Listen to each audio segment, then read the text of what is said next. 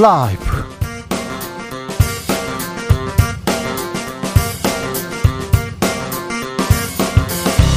2022년 8월 26일 금요일입니다. 안녕하십니까. 주진우입니다. 말도 많고 달도 많았던 가처분 신청 법원은 이준석 전 대표의 손을 들어줬습니다. 판사 출신 주호영 비대위원장 직무 집행 정지됐습니다. 국민의힘 내일 의총을 열어, 열어서 권성동 직무대행 체제 유력해지고 있습니다. 국민의힘에서는 이 신청을 제기했는데요. 앞으로 국민의힘은 어떻게 되는 걸까요? 국민의힘의 운명 정치 맛집에서 분석해 보겠습니다.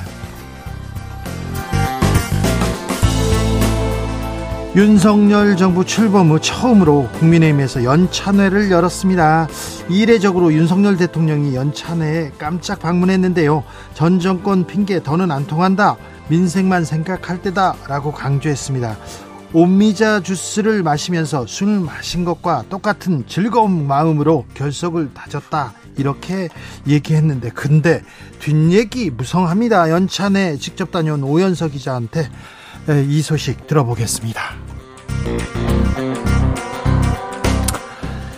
민주당도 시끄럽습니다 이재명 방탄 논란이 있었던 당원 80조 개정안 오늘 오후 확정됐습니다. 권리당원 전원투표 조항은 제외됐는데요. 박용진 의원 등 비명계 의원들 비대위의 월권이라면서 반발하고 있습니다. 민주당은 왜 민생이 아니고 경제가 아니고 당원 80조에 매달리는가 이렇게 말입니다. 정치연구소에서 분석해 봅니다. 나비처럼 날아 벌처럼 쏜다. 여기는 주진우 라이브입니다.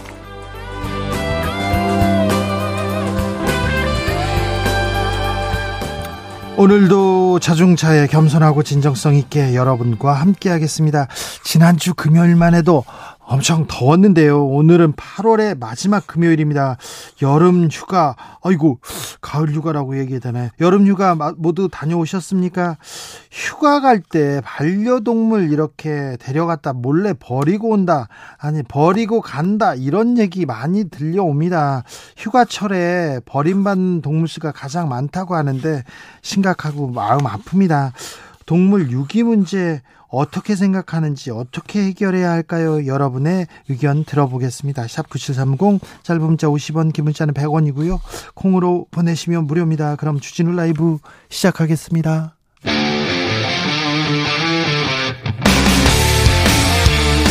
탐사보도 외길 인생 20년 주 기자가 제일 싫어하는 것은? 이 세상에서 비리와 부리가 사라지는 그날까지 오늘도 흔들림 없이 주진우 라이브와 함께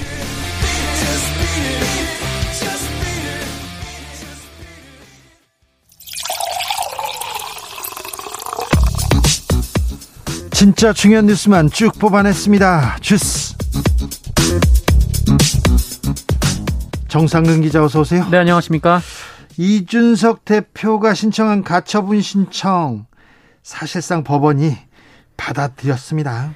네, 이 국민의힘 비상대책위원회 전환 효력을 정지해달라며 이준석 대표가 낸 가처분 신청을 법원이 사실상 받아들였습니다. 네. 어, 서울 남부지법은 오늘 주호영 위원장의 직무집행을 본안 판결 확정 때까지 정지해야 한다면서 이준석 대표의 신청을 일부 인용했습니다. 일단 비대위 비대위원장 직무 끝났어요. 네, 재판부는 전국위원회 의결 중 이 비상대책위원장 결의 부분이 무효에 해당한다면서 이 국민의힘 비대위가 전당대회를 개최해 새로운 당대표를 선출할 경우 이준석 전 대표가 손해 회복할 수 없는 손해가 발생할 우려가 있다라고 판단했습니다. 어, 또한 국민의힘이 비대위를 둘 정도의 비상 상황이 발생하지 않았다면서 실체적 하자가 있다라고 판단했습니다. 네, 비상 상황으로 볼 수 없다고 얘기합니다. 이제 진짜 국민의힘은 비상 상황입니다. 국민의힘은 어떻게 되는 겁니까? 네, 국민의힘은 일단 곧바로 가처분 결정에 대한 이의 신청을 냈고요. 이 신문 기일도 다음 달 14일 오전 11시로 잡혔습니다. 아, 또한 내일 이 국민의힘은 오후 4시에 긴급 의원총회를 소집하기도 했습니다. 아, 박형수 국민의힘 원내대변인은 논평을 통해서 이 서울 남부지법의 가처분 인용 결정은 이 정당 내부의 자율적 의사결정에 대한 과도한 침해라면서 이 당원의 최종 유권 해석을 가진 상임 전국위원회의 결정을 법원이 임의로 뒤집은 것이다라고 말했습니다. 자, 주호영 비대위원장 직무 집행 정지됐어요. 그러면 권성동 원내대표가 그 자리 갑니까? 네, 국민의힘 내부에선 상황에 따라 이 권성동 원내대표의 직무대행 체제로 다시 돌아갈 수밖에 없다라고 보고 있습니다. 이 부분은 잠시 후에 저희가 자세히 분석해 드리겠습니다. 어제 국민의힘 연찬회가 있었습니다. 그런데 이지성 작가 네, 발언 큰 논란이 됐습니다. 네, 어제 국민의힘 연찬회 특강 강사로 나선 이지성 작가는 이 배우자인 차유람 씨의 국민의힘 입당 배경을 묻는 질문에 네. 이 국민의힘이 할아버지 이미지를 벗으려면 젊고 아름다운 여성 이미지가 필요하다라면서 이 배현진 의원과 나경원 전 의원, 이 김건희 여사의 이름을 거론했습니다. 그러면서 부족하다라는 외모 품평을 했는데요. 어, 이에 당사자들이 반발하기도 했습니다. 어, 나경원 전 의원은 그런 언급과 접근이 우리 당의 꼰대 이미지를 강화시킨다라고 했고요. 배현진 의원도 대체 어떤 수준의 인식이면 이런 말씀을 하냐라며 불쾌감을 드러냈습니다. 아, 근데 대체 이런 수준의 인식이냐 이렇게 했는데 왜이 이 작가를 이렇게 불렀는지 참 이해가 안 갑니다. 이지성 작가 처음에 물러서지 않더라고요. 네, 처음에는 할 말 하며 살겠다라고 반박했는데요. 어, 결국 SNS에 논란을 일으킨 점 정중히 사과드린다며 앞으로 발언에 신중을 기하겠다라고 말했습니다. 이 배우자 차유람 씨도 SNS에 어, 본인 역시 전혀 동의할 수 없는 부적절한 내용이라면서 이 당사자분들과 불쾌하셨을 국민 여러분께도 거듭 송구스럽다고 사과글을 올렸습니다. 윤석열 대통령이 음, 연찬에 참석했습니다. 술 대신 오미자 주스로 건배를 했는데요. 어 나중에 권성동 의원 술 마셨습니까? 네, 권성동 국민의힘 원내대표가 술 반입이 일절 금지된 연찬회가 진행된 날 어, 별도의 술자리를 가진 영상이 공개돼서 논란이 일고 있습니다. 을지 아, 훈련 네. 때문에 금주령이고 술 마실 수 없다고 그런 얘기도 했던 것 같은데요. 그렇습니다. 이 영상을 공개한 사람은 김동아 국민의힘 서울시당 부대변인인데요. 아. 어, 이 영상에서 권성동 원내대표는 연찬회 장소 인근의 식당 술자리에서 어, 술병에 숟가락을 꽂고 노래를 부르고 있었습니다. 아, 해당 영상에서 권성동 원내대표는 연찬회 때 입었던 단체 티셔츠를 입고 있었는데요. 어, 김동아 부대변인은 이러니까 지지율이 뚝뚝 떨어진다라고 질타했습니다. 어, 말씀하신 대로 윤석열 대통령은 앞서 연찬회에 참석해 이 술 대신 이 지역 특산물인 오미자 주스로 건배를 한 바 있습니다. 네.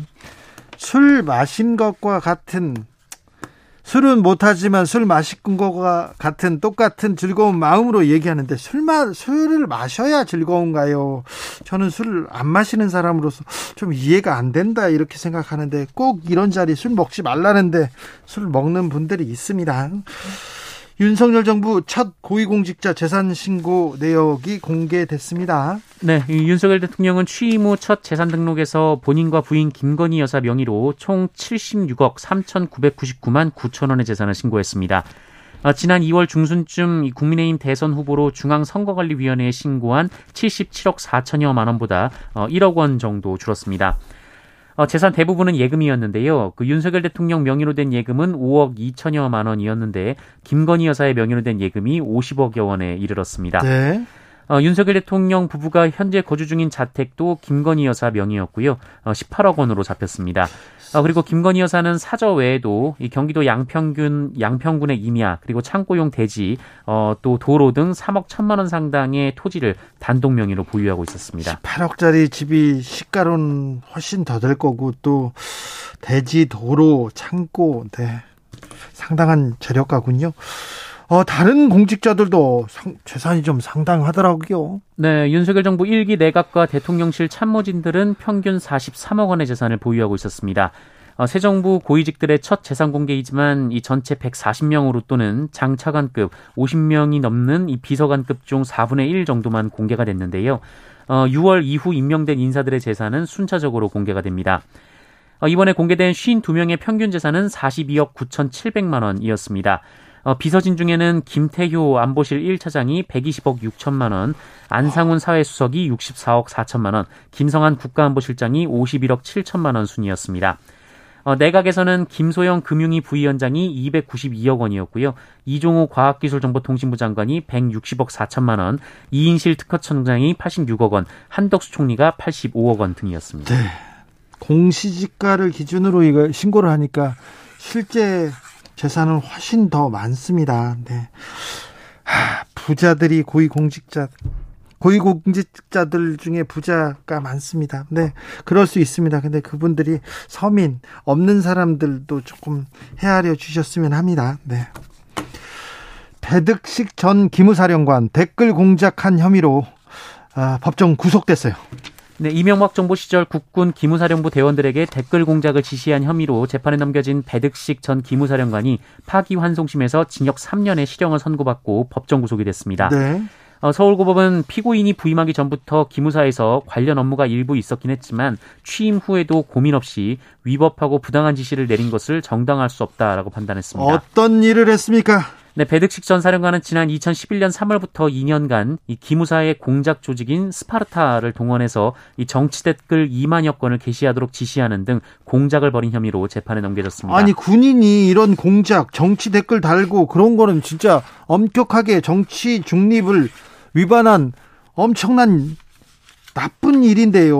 엄청난 범죄인데 왜 무죄를 받았습니까? 그 전에는? 네, 2심에서는 이것을 직권 남용으로 보긴 어렵다며 무죄 판결을 내렸는데요. 네? 대법원에서 유죄 취지로 사건을 돌려보낸 바 있습니다. 아니, 자기 직권 그러니까 군인이 군인한테 정치 관여해라 이거는 자기 직 업무일 수 없지요. 업무일 수 없는데 이 업무를 뛰어넘는 일을 위법한 일을 했으면 더 강하게 더 엄하게 처벌해야 될 거 아닙니까? 그런데 직권 남용으로 보기 어렵다고 일부 무죄를 했는데 이번에 바로 잡혔습니다. 네. 댓글 공작한 배득식 전 기무사령관 법정 구속됐습니다. 음, 그렇군요. 경찰이 윤석열 대통령 관련 의혹 무혐의 결정 내렸네요. 네, 윤석열 대통령이 검사 재직 시절 삼부 토건으로부터 뇌물을 받았다는 의혹에 대해 경찰이 불송치 결정을 내렸습니다. 어, 지난해 7월 이 시민단체인 사법정의 바로 세우기 시민행동은 2011년 9월부터 이듬해 7월까지 어, 윤석열 대통령이 대검찰청 중앙수사 1과장으로 근무할 당시 이 삼부토건 관련 사건을 맡았던 서울중앙지검 특수 2부에 부당한 외압을 행사하고 골프 접대에 금품 등을 받았다면서 이 수사기관의 윤석열 대통령을 고발한 사건입니다. 네. 어, 경찰은 윤석열 대통령이 대검찰청 중앙수사 1과장으로 재직할 당시 직무 범위에 어, 특수 2부 수사에 대한 지휘 감독 권한이 없었고 또 부당한 외압을 행사했다고 볼 만한 뚜렷한 증거도 없다라고 밝혔습니다.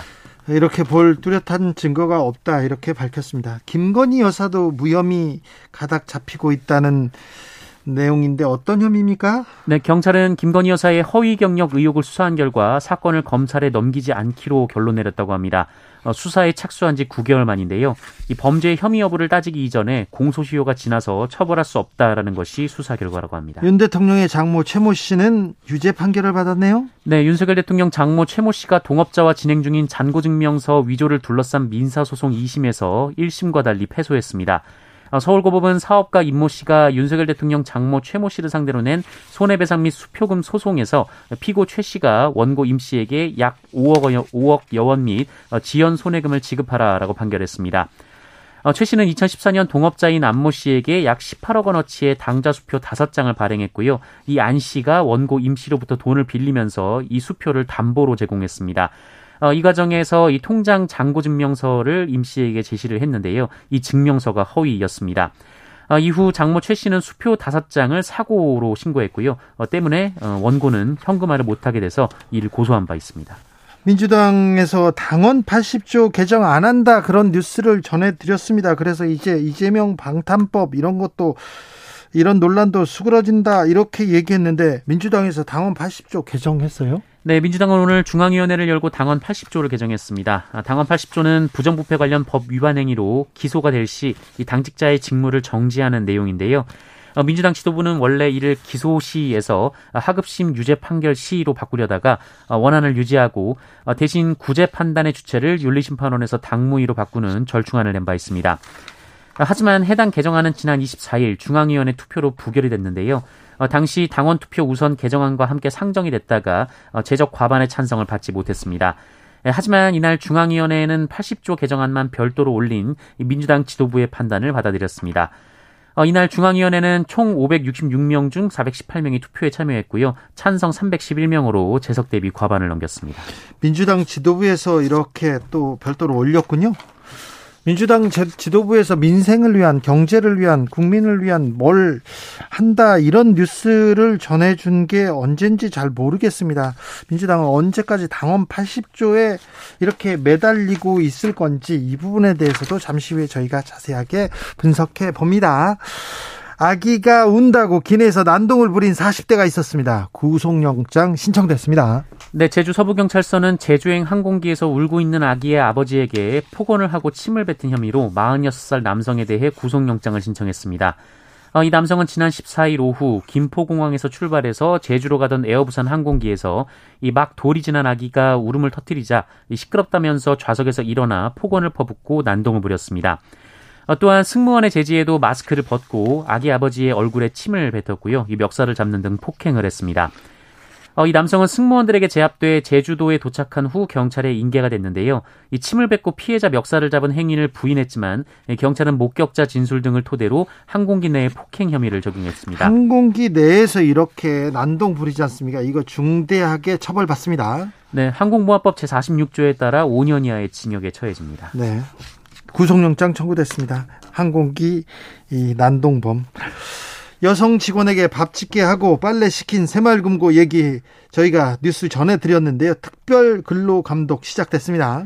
네, 어, 최근 여직원들에게만 밥 짓기와 빨래를 시켜서 사회적 논란을 빚은 새마을금고에 대해서 이 노동당국이 특별 근로 감독을 시작했습니다.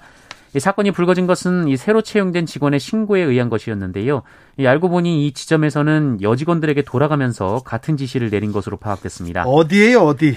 네, 전북 남원시의 동남원 새마을금고인데요. 아이고, 전북 남원 동남원 새, 새마을금고요? 네, 고용부 전주지청은 오늘부터 근로감독관 8명으로 구성된 특별 근로감독팀을 꾸리고 해당 사업장에 대한 직장 내 괴롭힘, 성차별 조사, 그리고 조직문화 진단을 실시할 예정입니다. 어, 이를 통해 노동관계법 위반 사항이 적발될 경우 사법 처리 등 엄정하게 조치할 방침이고요. 이 조사 결과와 조직문화 진단 결과를 공개하기로 했습니다. 캠핑장에서 마약을 한 남성들이 있습니다. 충격적입니다. 마약을 마약 관련된 뉴스 계속됩니다. 네, 지난 21일 울산의 한 캠핑장에서 마약을 투약하고 난동을 피운 30대 남성들이 체포가 됐습니다. 어, 이들은 환각 상태로 신발도 신지 않고 캠핑장을 돌아다녔고요. 상의를 탈의하고 화단에 들어갔다 나왔다 길바닥에 주저앉기를 반복하더니 땅에 누운 사람도 있었습니다. 어, 그리고 비슷한 시각 300m 정도 떨어진 곳에서는 한 SUV 차량이 뒷문을 연 채 이 캠핑장을 빠져나가다가 도랑에 빠지기도 했는데요. 어, 이를 본 관리소 직원들과 이 시민들은 이 단순한 취객과는 다른 이상한 낌새를 느껴서 경찰에 신고를 했고 이들은 현장에서 체포가 됐습니다. 어, 그리고 이들이 투약한 것은 LSD로 알려진 향정신성 의약품인 것으로 드러났는데요. 환각 효과가 매우 큰 그런 마약입니다. 네, 코카인의 100배, 필로폰의 300배에 달하는 환각 효과가 나타나는 마약류로 알려져 있습니다. 특히 경찰 조사 결과 어, 이들은 인터넷으로 손쉽게 마약을 구매한 것으로 드러나서요. 어, 일상 속 가까이 침투한 마약 범죄에 대한 우려가 커지고 있습니다. 이 사람들 인터넷에서 손쉽게 마약을 구매했다고 합니다. 그런데 경찰은 왜 이걸 손 놓고 있는지 모르겠어요. 인터넷에서 손쉽게 마약을 구하고 있으면 인터넷에서 손쉽게 좀 잡을 수도 있을 것 같은데요. 뭐 하고 있는지 참 경찰들 고생하시지만 이런 부분 지금 마약 사범들, 마약 관련된 뉴스가 계속 늘어납니다. 강남 클럽에서 그리고 어디 주점에서 또 어떤 분들은 뭐 SNS에 막 남자친구가 마약한 마약했어요 이런 얘기를 올리고 있는데 왜 경찰은 가만히 있는지 어, 마약이 생활 속에 침투하기 전에 지금 빨리 빨리 수사하고 빨리 박아야죠. 근데 경찰 분들의 좀 아, 분발을 좀 촉구해 봅니다. 코로나 상황은 어떻습니까? 네, 오늘 코로나19 신규 확진자 수는 10만 1,140명이었습니다. 지난주 같은 요일과 비교해서 3만 7천여 명 정도 줄었는데요. 네. 최근 신규 확진자 수는 전주 대비 감소 추세를 보이고 있습니다. 택시 요금이 또 오를 것 같습니다. 네, 서울시가 택시 기본 요금을 800원 이상 올리는 안을 검토 중에 있습니다. 잠시만요. 한 번에 800원이요? 네, 20% 어, 정도 올린다라고 하는데요. 800원이요? 네, 현재 서울시의 택시 기본 요금이 3,800원인데 그대로 올리게 되면 기본 요금이 4,400원에서 4,600원 정도 될 것으로 추정이 되고 또 있습니다. 또 심야 할증 이렇게 대폭 늘린다면서요? 네, 현재 검토 중인 방안 가운데는 밤 12시부터 다음 날 오전 4시까지 심야 심야할증 시간인데 이것을 밤 10시부터 앞당기는 안이 유력하게 검토가 되고 있습니다. 어, 여기에 택시 수요가 몰리는 밤 11시부터 오전 2시에는 어, 기존 할증 요율인 20%보다 높은 40%를 적용하는 안이 검토가 되고 있습니다. 40%요? 네, 이렇게 되면 해당 시간대 기본 요금은 현행 4,600원에서 5,300원까지 올라가게 됩니다. 아, 우리나라에서는 대중교통으로 태, 택시가 이렇게 아, 대중교통으로 이용되고 있는데 이렇게 되면 이거 택시 타는데 무서울 것 같은데요. 택시 타고 가다가 신호 걸리면 아, 굉장히 막 가슴이 철렁할 것 같은데 물가 오르고 물가 오르고 환율 오르고 금리 오르고 다 오르는데 이거 택시 요금 너무 오르는 거 아닌가 이렇게 월급은 그대로인데 출연료는 또 깎이는데 이거 참 이거 참 걱정이다 이런 분들 많습니다. 그러니까 물가를 좀 잡아주세요. 너무 많이 오르는 거 아닌가 서민 입장에서는 좀 걱정이 됩니다. 조스 정상근 기자 함께했습니다. 감사합니다. 고맙습니다. 한 교수님께서 가을이 온 것 같습니다. 살랑살랑 바람이 불어서 시원합니다. 우리 정치도 시원하게 했으면 좋겠습니다. 네. 네. 정치만 보면 꽉 막혀 있으니까 한 여름이죠. 휴가철 반려동물 유기 문제 어떻게 해결해야 됩니까? 얘기했더니 많은 분들 의견 주십니다. 0147님께서 아, 6개월까지 두 번 버림받은 달봉이를 거두고 10년이 되었네요. 키울 자신이 없으면 안 키워야죠. 예쁠 때 키우다 짓는다, 배변 못 가린다, 입질한다, 늙었다 등등으로 이유를 버린다는 거는 생명을 키울 자격이 없어요. 그러게요. 그렇습니다. 자신이 없으면 시작을 말아야 되는데 8649님, 주 기자님 동물 유기는 정말 처벌받아야 마땅하고요. 가볍게 입양해서는 안 되겠습니다. 아이 입양하듯이 일부 조건을 달아서 입양해야 할 것 같습니다. 않습니다. 저는 반려동물을 키우진 않습니다. 하지만 정말 하루빨리 관련법 입법했으면 합니다. 애견 인구들 그리고 또 뭐 애완동물 키우는 사람들이 많기 때문에 근데 관련법은 아직 이렇게 정비되지 않은 것 같아요. 어, 애견이 아니라 반려동물로 하겠습니다. 애견보다는 반려동물이 맞는 표현이라고 합니다. 우혜진님, 아, 저희 집 둘째 강아지도 유기견입니다. 어떻게 유기가 된 건지 모르겠지만 그 생각만 하면 마음이 아파요. 세금도 걷고 허가제 등록제로 국가가 관리했으면 합니다. 유기도 분양도 남발하지 못하도록 말입니다. 0345님, 저희 집은 강아지가 오고 나서 엄청 화목해졌습니다. 항상 강아지와 함께 다닙니다. 그래서 숙소나 식당 제약이 좀 있긴 하지만 반려인, 반려견 모두 행복한 추억을 만들고 있어요. 제발 끝까지 책임질 자신이 없으면 귀엽다고 키우다가 두 번 상처 주지 마십시오. 가족들과 놀러 가는 줄 알고 신났을 아이들이 그 상처를 안고 살아가거나 잘못될 수도 있습니다. 얘기합니다. 8649님, 저는 부모님 가게 배달차에서 정치하고 있습니다. 요즘 너무 세상이 어지러운데 반려동물 유기 정말 심각하다고 생각합니다. 가볍게 여기면 안 되고요. 벌금 혹은 그에 합당한 벌이 있었으면 좋겠습니다. 이런 의견 주셨습니다. 교통 정보센터 다녀오겠습니다. 임초희 씨.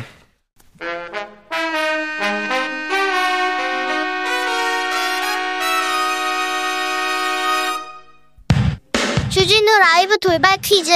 오늘의 돌발 퀴즈는 객관식으로 준비했습니다. 문제를 잘 듣고 보기와 정답을 정확히 적어 보내주세요. 사우디아라비아의 원유 생산 감축 제한에 대해 주요 산유국 협의체인 이것 플러스에서 공감대가 커지고 있습니다. 앞서 국제 유가가 더 떨어지게 되면 이것이 감산에 나설 수 있다고 사우디 에너지부 장관이 언급한 바 있는데요. 석유 생산국들이 국제석유 자본에 대한 발언권을 강화하기 위해 결성한 이것의 이름은 무엇일까요? 보기 드릴게요. 1번 오펙, 2번 식스팩. 다시 들려드릴게요. 1번 오펙, 2번 식스팩. 샵9730 짧은 문자 50원 긴 문자는 100원입니다. 지금부터 정답 보내주시는 분들 중 추첨을 통해 햄버거 쿠폰 드리겠습니다. 주진우 라이브 돌발 퀴즈 월요일에 만나요.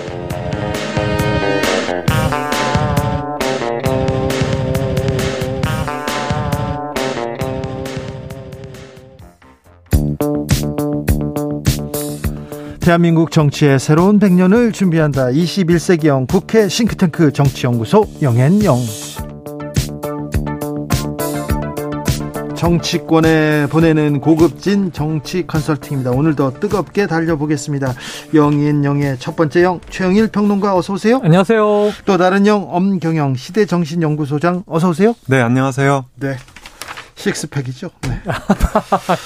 뭐예요? 이준, 석전 국민의힘 대표가 낸 가처분 신청 일부 인용됐습니다. 네. 그런데 사실상 이준석 대표의 손을 들어줬습니다. 그래서 주호영 비대위원장 직무 집행 정지됩니다. 비대위 그러면 비대위가 안 되면 이거 어떻게 되는 겁니까? 대혼돈에 빠졌죠. 사실은 12시가 되기 전 속보를 보고 좀 놀란 게 예. 연합뉴스 일보 자, 주호영 비대위원장 직무집행 정지. 예. 어, 그럼 인용됐네? 깜짝 놀랐어요. 근데 바로 이어서 속보가 가처분 신청 각하. 네. 각하라고 하는 거는 법원이 안 다룬다. 돌려보내는 거거든요. 네, 다루지 않는다는 거죠. 이게 두 개가 충돌하잖아요, 속보가. 어떻게 된 거야? 나중에 내용을 보니까 결정문 하고. 각하라는 것은 이 채권자는 이준석 전 대표. 네. 사실 전 대표에서 전이 또 떨어집니다. 네. 직무 정지된 대표가 되는 거죠, 다시. 네. 그리고 채무자는 국민의힘 이렇게 돼 있어요. 네. 근데 국민의힘이 아니고 채무자는 주호영 비대위원장이어야 맞다. 그렇죠. 라는 정도의 절차적인 문제였고 내용은 나머지는. 내용은 이준석 대표의 주장을 거의 다 받아들인 셈입니다. 네. 그래서 사실 내용을 다 파악하고 나니 이준석 완승, 예. 국민의힘 지도부 완패 이 상황이 된 거죠. 네. 네. 이준석 전 대표의 정치적 승리로 귀결이 됐고요. 음. 어, 윤핵관, 이른바 권성동 원내대표, 그리고 장재현 의원, 어, 그 다음에 이철기 의원, 핵심 3인방이죠.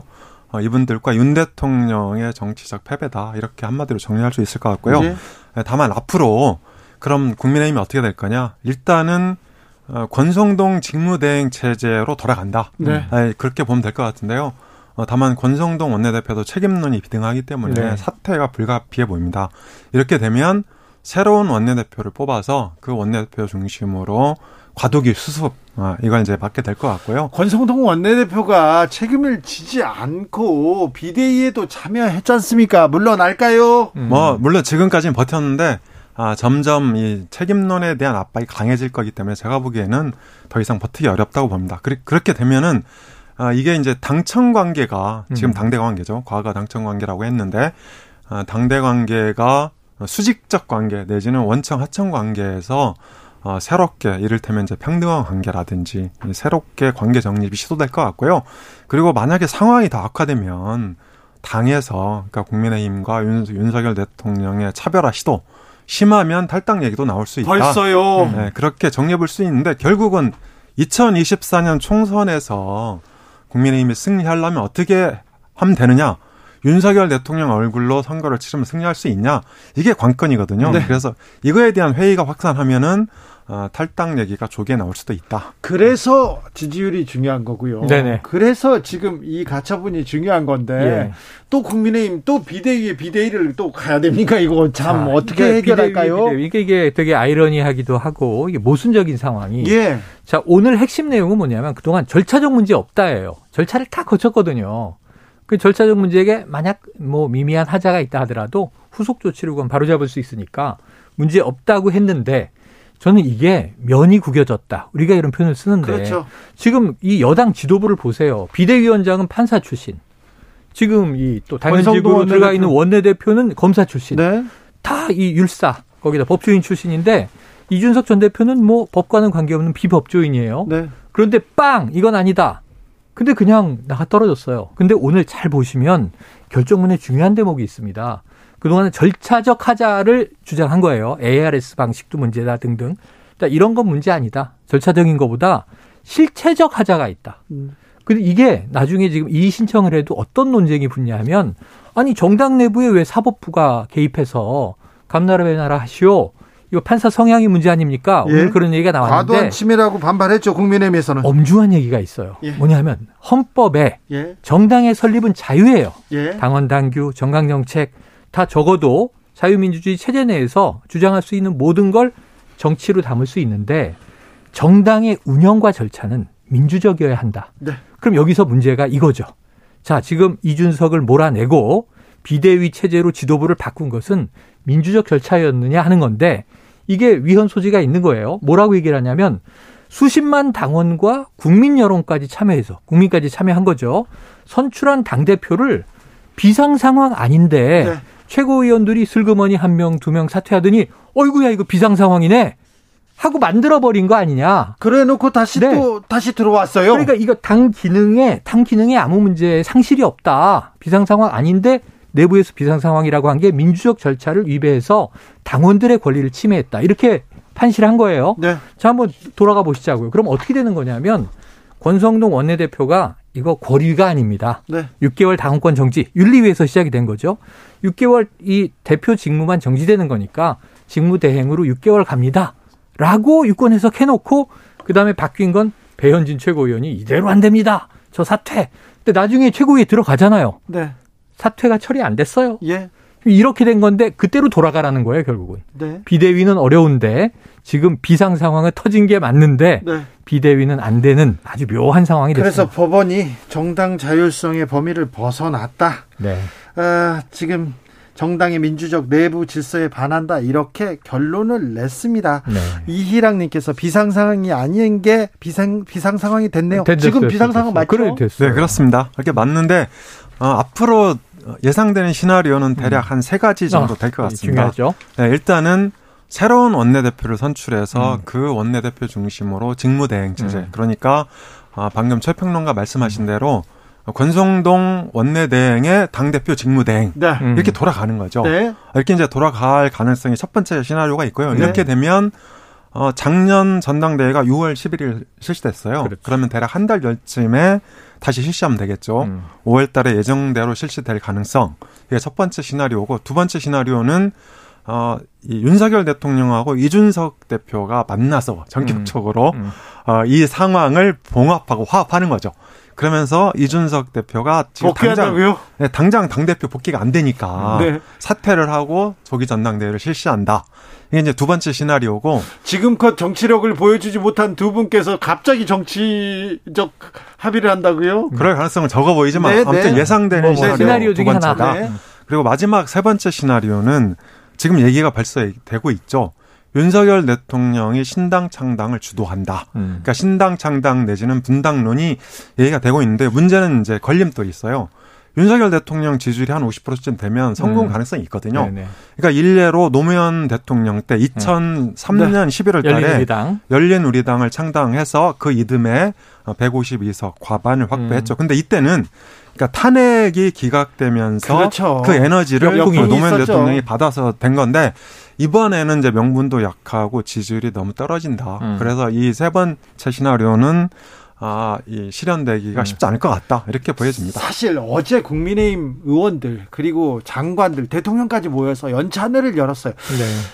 앞으로 국민의힘을 어디로 끌고 갈 것인지 그런 얘기 그런 고민 많았을 거예요. 네네.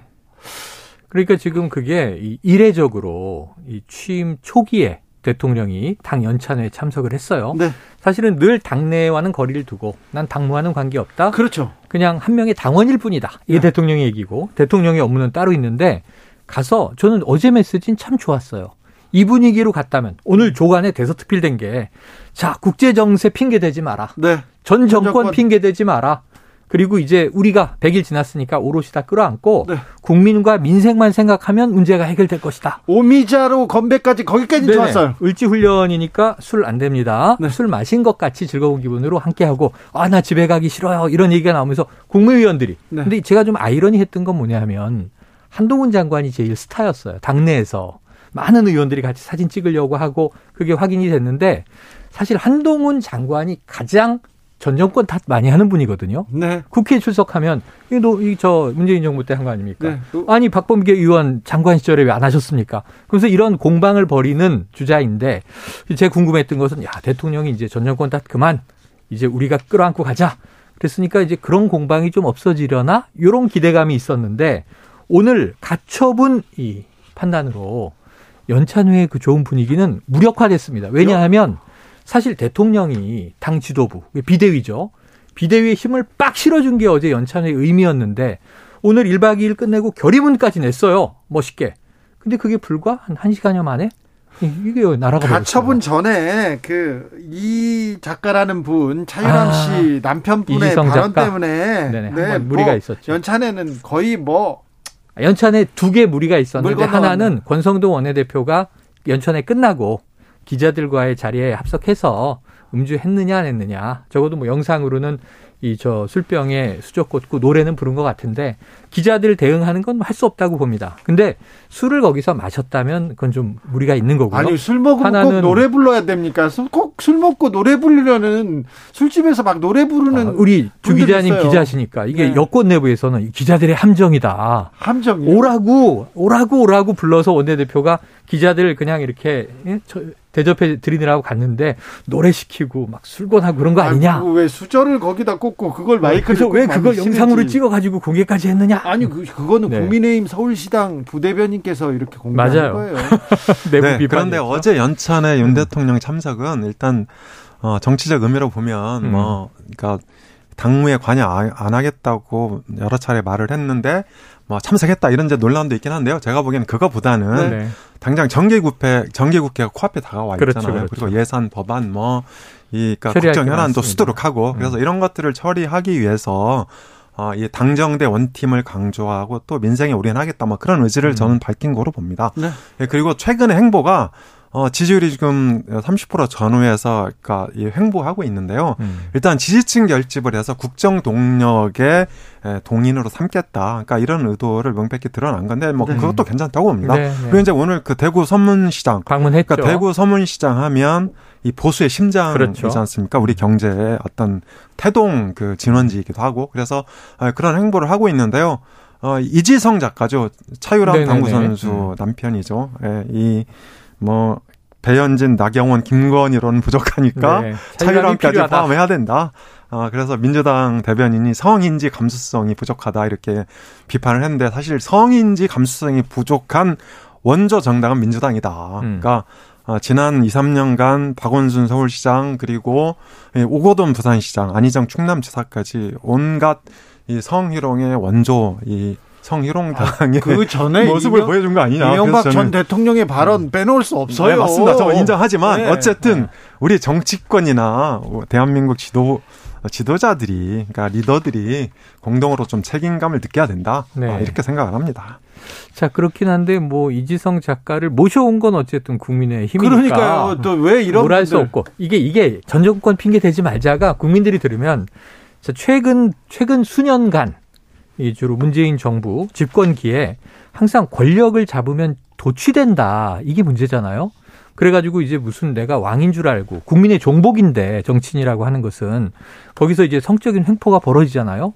최근 몇 년 동안 민주당이 쭉 시리즈에 휩싸이면서 대권 주자도 날아가고 오만 가지 를 겪었어요. 또 현직 이제 서울 부산 시장이 또 막 사라지고 공석이 되고 보궐선거하고 민주당 책임이 최근에 큰데 아까 말씀하신 원조 원조를 쭉 따라가 보면 보수 정당이 과거엔 더 심했는데 희한하게 이게 권력이 오가면서 또 민주당이 한때 휩싸였죠 파문에 네. 그런데 지금 그렇다면은 서로 달라지고 나아져야 되잖아요. 반면교사에서 상대를 보면 타산지석으로 삼아서. 그 이건 뭐 점점 서로 못하기 게임을 하는 것처럼 왜 이렇게 못난 얘기들을 하고 못난 일들을 벌이나. 그래서 지금 이 이지성 작가의 그 발언에 대해서 그런 연사를 또 모셔서 그런 얘기를 듣고 해당 이제 거론이 된 이 여성 네. 이 의원들은 다 불쾌해합니다. 당연히. 네, 네. 부인이 대리 사과하는 또 이상한 일이 벌어지고 그래서 이런 것은 이건 국민의힘의 잘못이지 원조가 어디냐를 거슬러 갈 필요가 없는 거고 건건이 이거는 해소해야 되는 것이죠. 아, 저도 100% 인정합니다. 네. 인정하는데 다만 너무 이거를 침도 붕- 붕대하지 말자. 네. 침도 붕대하지 말자 이런 의견인 거죠. 네. 문 의원님께서 수저 아니고 숟가락입니다. 수저는 숟가락과 젓가락을 합친 단어입니다. 아 죄- 그러네요. 죄송합니다. 아이고 이런 죄송합니다. 방송인으로서 사과드리겠습니다. 제가 사과드립니다. 대리 사과하지 마세요. 네. 제가 제- 사과드립니다. 아유, 제가 제 저도 저. 자, 그런데요. 국민의힘도 국민의힘 언제까지 민생을 이렇게 음, 방치하고 방치하고 그 다음에 국민을 뒤로 두고 언제까지 이렇게 그 뭐라고 해 헤게모니 다- 권력 당권 투쟁이죠, 뭐, 권력 권력 투쟁. 투쟁 이라고 볼 수밖에 없지 않습니까? 권력 투쟁에 빠져 있습니까? 그런데 민주당은 왜 민생 안 챙기고 왜 경제 안 챙기고 국민 안 챙기고 이때 뭐 안 내놓습니까? 민주당은 뭐 하고 있습니까? 그래서 그래서 아까 말씀드린 걸 뭐 좀 확대하면 여야 그것도 이제 다수당 둘 이 뭐 더 다수당은 이 원내 일정당은 이제 민주당입니다만 역시 백석이 넘는 국민의힘 집권 여당이니까 포함해서 참 못하기 게임 하는 것 같다. 네. 국민들은 두 당 여야 이렇게 번갈아 보면서 답답하고 한심하다. 자, 그런데 이제 민주당은 어쨌든 내일 모레 이 지나단 싸움은 끝나요. 지금 확대명 분위기로 가서 이제 이재명 당대표가 등극을 하게 되면 당장 월요일부터 어떻게 할 것인가. 그동안 이제 무수한 이제 추측과 관망들이 있었는데 저는 좀 다르게 가야 한다. 또 다- 다르게 가지 않을까. 근데 이제 오늘까지는 프레임이다, 프레임이다, 뭐, 이 저 상대당을 욕해봐야 상대당도 지금 지도부가 괴멸될 상황, 상황이고 지금 민주당은 이게 당원 80조가 오늘 가결됐잖아요? 겨우겨우. 그 쪼개가지고. 그랬는데 이게 국민들이 보기에는 사실은 그 내부에서 전 절충한 쪽이에요. 필요할 수 있다. 이런 게. 정치 탄압에 대한 대비도 필요하다. 그런데 타이밍이 문제다. 강훈식 후보가 사퇴하기 전에 그런 얘기를 했죠. 이 박용진 후보는 이거 사당화다 이렇게 강하게 주장을 했고 이재명 후보는 나와 관계없는 얘기다라고 얘기를 했고 그런데 그 중간에서 이런 조치도 필요할 수는 있는데 검토하는데 왜 타이밍이 하필 지금이냐. 그러니까 자꾸 사당화 프레임에 걸리지 않느냐. 근데 이걸 좀 한 번 끝냈으면 처리돼서 끝내든가 부결돼서 끝내든가 부결된 걸 또 뜯어서 또 올리고 그렇죠. 또 이게 전준위에선 이렇게 합시다. 비대위에선 저렇게 합시다. 당후위에선 이렇게 합시다. 아니, 국민- 중앙위에선 안 됩니다. 국민들은 네. 아니 당원을 바꾸고 뭘 하는지 잘 몰라요. 아니, 그러니까 그런데 당원이 아닌 국민들이 당원 당규를 왜 알아야 되냐고요. 그러니까요. 그런데 이 국민들은 아니 민생을 위해서 경제를 위해서 이렇게 무슨 음.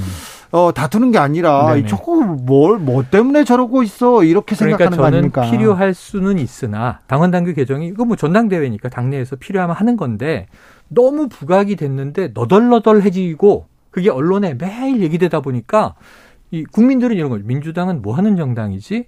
지금 원내 다수당인데 지금 여당은 저렇게 지리멸렬하고 민생 안 챙기는데 이때 다수당이 나서서 정부 집권 여당이 흔들흔들하면 국회 주도로 쫙 좀 뭔가 민생 정책만 밀고 가도 전 민주당이 지금 한 뭐 두 배 이상 득점했을 것 같아요. 예, 예. 근데 왜 이렇게 경기들을 서로 자기 진영 내에서 자기들끼리 싸우느라고 지금 여당 야당이 원래 싸우는 거거든요. 네. 가끔 국무위원하고 이제 야당 의원들이 공방은 상임위에서 벌이지만 지금 당내 상황을 보면 여당은 여당끼리 싸우고 있고 야당은 야당끼리 싸우고 있어서 국민들이 보면 이거는 이상한 게임이다. 네, 당한 80조 논란은 우리가 또 많이 얘기를 했기 때문에 일단 넘어가고요. 네. 예, 일단 그 말씀하신 그 평가로 대처하겠습니다. 그리고 저는 민주당 전당대회에 대해서 총괄 평가를 한번 해볼 때가 됐다. 그러니까 28일 끝나잖아요. 예, 그런데 민주당 전당대회를 보면 아, 이재명 후보가 음. 후보로 후보로 지칭하죠. 이재명 후보가 어, 지금까지 서울 경기 빼고 다 했어요. 맞아요. 예, 다 했는데 15개 시도 다 했는데 80%에 가까운 음. 득표를 하고 있다. 앞습니다. 네. 그래서 여론조사에서 70, 70% 내지 80% 찬성이면 만장일치로 보는 견해가 있어요. 음. 그래서 예, 민주당 전당대회는 사실상 이재명 추대대회다. 음. 전 이렇게 규정을 하고 싶고요. 어, 만약에 이재명 당대표가 결정이 되면 김대중 대통령 이후에 가장 강력한 음. 당대표가 출, 출연하는 거다. 일단 네, 이렇게 네. 이제 의미를 부여할 수 있을 것 같아요. 그런데 다만 여기서 우리가 한번 짚어봐야 될 대목이 있는데, 어, 지금까지 당원, 그러니까 민주당 권리당원이 117만 명입니다. 음. 그러니까 한 80만 명 되다가 대선 이후에 많이 늘었어요. 늘었죠. 예, 개딸의 영향으로 이제 풀이할 수 있는데 어쨌든 투표율이 30%대 중반에 머물렀다. 아, 그런데 이 우리나라 이, 이 보, 그러니까 진보 성향 유권자들은 진보 정당이나 진보 정당 후보를 심판할 때 투표를 안 하는 경향이 있습니다. 이번 6일 지방선거 때 광주 지역 투표를 얼마인지 호남이. 아십니까? 30% 네, 중반이었습니다. 35% 내외. 네, 그리고 어 지난 6일 지방선거 전체 투표율도 50% 50.9%로 굉장히 낮았죠. 음. 그리고 이명박 대통령한테 500만 표 차로 진 2007년 대선이 그 우리나라 대선 사상 가장 낮은 음. 6.3%였습니다. 그리고 2008년 총선도 어 48.9%로 가장 낮았거든요. 이럴 때 모두 진보 정당이 패배했어요. 그래서 이번 민주당 전당대회는 이재명 추대대회로 진행이 되고 있지만 이재명 후보와 민주당한테 엄중한 경계를 경고를 보내고 있는 거다. 이게 바로 권리당원의 낮은 투표율로 대변된다. 전 이렇게 일단 평가를 하고 싶고요. 그리고 어 지금 이제 관전 포인트가 하나 있는데 음, 최고위원 다섯 명 음. 중에 5위를 누가 할 거냐. 음, 그렇죠. 그래서 광주까지 보면 이제 박찬대 후보가 5위예요. 네. 네, 그리고 이제 간발의 차로 송갑석 후보가 6위로 이제 달리고 있는데 어, 중간에 윤영찬 후보가 지지 선언을 했죠. 그래서 비명을 한 명 정도 살려놔야 되는 거 아니냐. 아, 저는 이제 이런 여론이 마지막 날 16,000명 정도 되는 음. 어, 대의원 투표에서 결론이 날 것 같아요. 네. 그래서 우리가 이런 거에 대해서 예측하는 게 참 허망하기도 하지만 네, 네. 저는 민주당도 오늘 중앙위에서 80조 당원 개정하는데 이 가까스로 한 거잖아요. 음, 54%인가? 맞습니다. 네네. 그래서 저는 어 5위 정도는 이제 비명 후보, 그러니까 흔히 얘기하는 이낙연계로 어, 분류되는 송갑석 후보가 진입하지 않을까 그렇게 음. 기대를 해봅니다. 뭐 큰 대세에 큰 뭐 어떤 플러스 마이너스 의는 없지만 상징적인 의미로 말씀하신 대로 이제 이번 이제 전당대회에서 요런 점이 지금 주목의 포인트다라고는 인정이 돼요. 저는 제일 궁금한 건 자, 이재명 당대표로 이제 확정된 이후 월요일부터 민주당의 이제 태도, 네. 방향 이런 거예요. 지금 궁금합니다. 지금 계속 비판받은 게 당원 80조가 뭐길래 이게 마치 전당대회 핵심처럼 돼버리고 그다음에 이제 이 세력 간 내부 투쟁이 굉장히 격해졌잖아요. 그 여기서 이제 이 대통령이 딱 당선된 순간 지금 이 윤석열 대통령도 처음 얘기한 건 통합이었어요. 그 다음에 통합 사라졌다 이렇게 얘기되지만 그러면 이재명 당대표는 비명이건 친명이건 반명이건 묶어야 되는 또 리더십을 발휘해야 되는 거고 적어도 민주당 지지층 내에서는 그렇게 할 거냐. 그리고 아까 요구드린 대로 지금 집권 여당이 저런 상황인데 그럼 민주당이 제1야당으로서 국회를 주도해서 민생정책 드라이브를 걸 것이냐. 또 민주당의 미래 비전 보여줄 것이냐. 그동안 얘기 나온 건 이재명의 민주당은 다를, 다를 것이다. 그럼 어떻게 다른지가 이제 이 국민들에게 체감이 돼야 되는 거죠. 그럼 월요일에 시작이 된다. 그래서 일요일 날 우리가 흔히 모든 뭐 정당들이 용광로 전대 이런 얘기 하는데 네. 그런 거 본 적 별로 없잖아요. 용광로 아니에요. 아, 용광로 이게 통합 얘기한 윤석열 대통령도 지금 이 내부 총질하는 당 대표하고 지금 저 상황 돼 있는 거 네. 아닙니까? 당내에서도 용광로 예, 안 됩니다. 그래서 이재명의 리더십이 이제 본격적인 시험대에 오르는 것이다. 네. 그동안은 권력을 잡기 위한 과정이었고 당권을 잡으면 이 당권이 끝이라는 건 아니라는 건 우리가 알고 있잖아요. 차기 대권에 재수할 거잖아요. 그렇죠. 그러기 위한 중간 수순인데 그럼 이제 이재명은 정말 자신의 진면모를 보여줘야 하는 발가벗고 이제 무대 위에 오르는 상황이 된 것이다. 요거 이재명은 주목이 됩니다. 어떤 능력을 보여줄까요? 국민의힘은 어떻게 됩니까 다음 주에? 자, 다음 주가 이제 9월이잖아요. 그걸로 넘어가죠. 정기국회가 네. 출범하는. 그런, 그런 주인데요. 당장 다음 주 이재명 후보가 일요일 날 이제 당대표가 결정이 될 텐데 음. 네, 저는 출발이 다소 우울하다 그렇게 생각을 음. 합니다. 왜냐하면 다음 주 전국은 1강 2중 구도다. 음. 1강은 이준석 전 대표, 네. 그다음에 2중은 윤석열 대통령과 이재명 당대표. 아하. 이렇게 이제 그 관계가 설정이 돼서 진행이 될 것 같아요. 그래서 다소 스포트라이트를 받지 못하는 아. 당대표의 출발이다. 이렇게 이제 볼 수 있을 것 같은데, 당장 다음 주에 정기 국회가 개회되는데 되게 현안이 한 큰 현안이 세 개 정도 있는 것 같아요. 첫 네. 번째는 김건희 여사와 관련된 뭐 그 국정조사, 아, 그리고 이제 김건희 특별법도 민주당에서 지금 발의를 했죠. 예. 음. 네, 그게 있고 한동훈 탄핵론 어떻게 할 거냐. 네. 이재명 대표가 한동훈 탄핵론 얘기한 적이 있어요. 그다음에 하나 더 있죠. 이상민 행안부 장관 탄핵론. 음. 그래서 이것도 어, 민주당에서 계속 주장을 하고 있는데 이 세 가지가 음. 핵심 쟁점이 될 건데 여기서 이재명 당 대표가 어떤 리더십을 발휘할 네. 거냐. 그게 관건이라고 봅니다. 저 그거 핵심 쟁점 안 될 것 같아요. 그러면요? 지금 짚으신 것들은 다 일단은 네. 대여 투쟁 입장에서 뭐이 의원 그룹들에서 특히 이제 이제 강경파라고 이제 언론들이 부르는 쪽에서 제기가 됐는데 우상호 비대위원장도 특검법 영부인 특검법 아예 그건 아니다 뭐 이런 얘기도 나왔고 이재명 당 대표가 등극하면 전 민생 중심으로 찌르고 간다. 네. 근데 거기서 이제 반격은 뭐냐면 사법 리스크죠. 네. 드디어 지금 사실은 대리전 양상으로 이 김건희 여사 대 김혜경 씨 논란이 있는 거잖아요. 네. 근데 그거는 좀 완급 조절할 거고 아까 말씀하신 대로 이준석, 윤석열 대통령이 스포트라이트를 받는데 네. 이재명 대표는 내부 수습하면서 내부 통합하면서 천천히 가도 되겠습니다. 윤석열 대통령 지지율 30% 전후라고 소장님께서 말씀하셨는데 개요 말해야 됩니다. 네. 저희 네 한국갤럽이 지난 23일부터 55일까지 조, 25일까지 조사했습니다. 국정 수행 잘하고 있다, 대통령 잘하고 있다. 응답은 27%니까 30% 전후 네, 네. 다 되고 아래. 있으니 에, 이 정도 내용입니다. 자세한 내용은 중앙선거 여론조사 심의위원회 홈페이지 참조하시면 됩니다. 음. 1578님 택시 기사도 힘듭니다. 택시 요금 인상 부정적으로 표현하는 거 음. 한번 생각해 주세요. 저는요 택시 요금이 인상돼서 택시 기사님들한테 이게 가야 되는데 음. 산악금만 오르고 사장님한테만 가는 거 그거에 대해서 굉장히 우려하는 사람입니다. 그동안 그래 왔죠. 네, 택시비가 만약에 오른다면 택시 기사님들도 고생한 만큼 좀 네. 좀 보다 받게 좀 만들어 주십시오. 두 분 감사합니다. 고맙습니다. 감사합니다.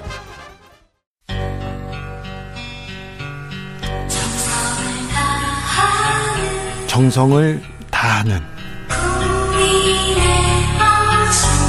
국민의 방송 KBS 주진우 라이브 그냥 그렇다고요.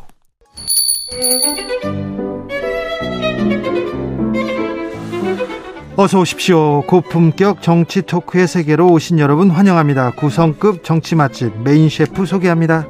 깨어있는 정치지성 만오천보 못 걷습니다. 하지만 영원한 현역입니다. 전 실장 전 장관 박지원 전 국정원장 모셨습니다. 안녕하세요. 네, 안녕하세요. 원장님. 이제 걷습니다. 네, 이제요. 이제 만오천보 못, 못 아, 걷잖아요. 예, 그렇지. 걷기 시작했습니까? 네.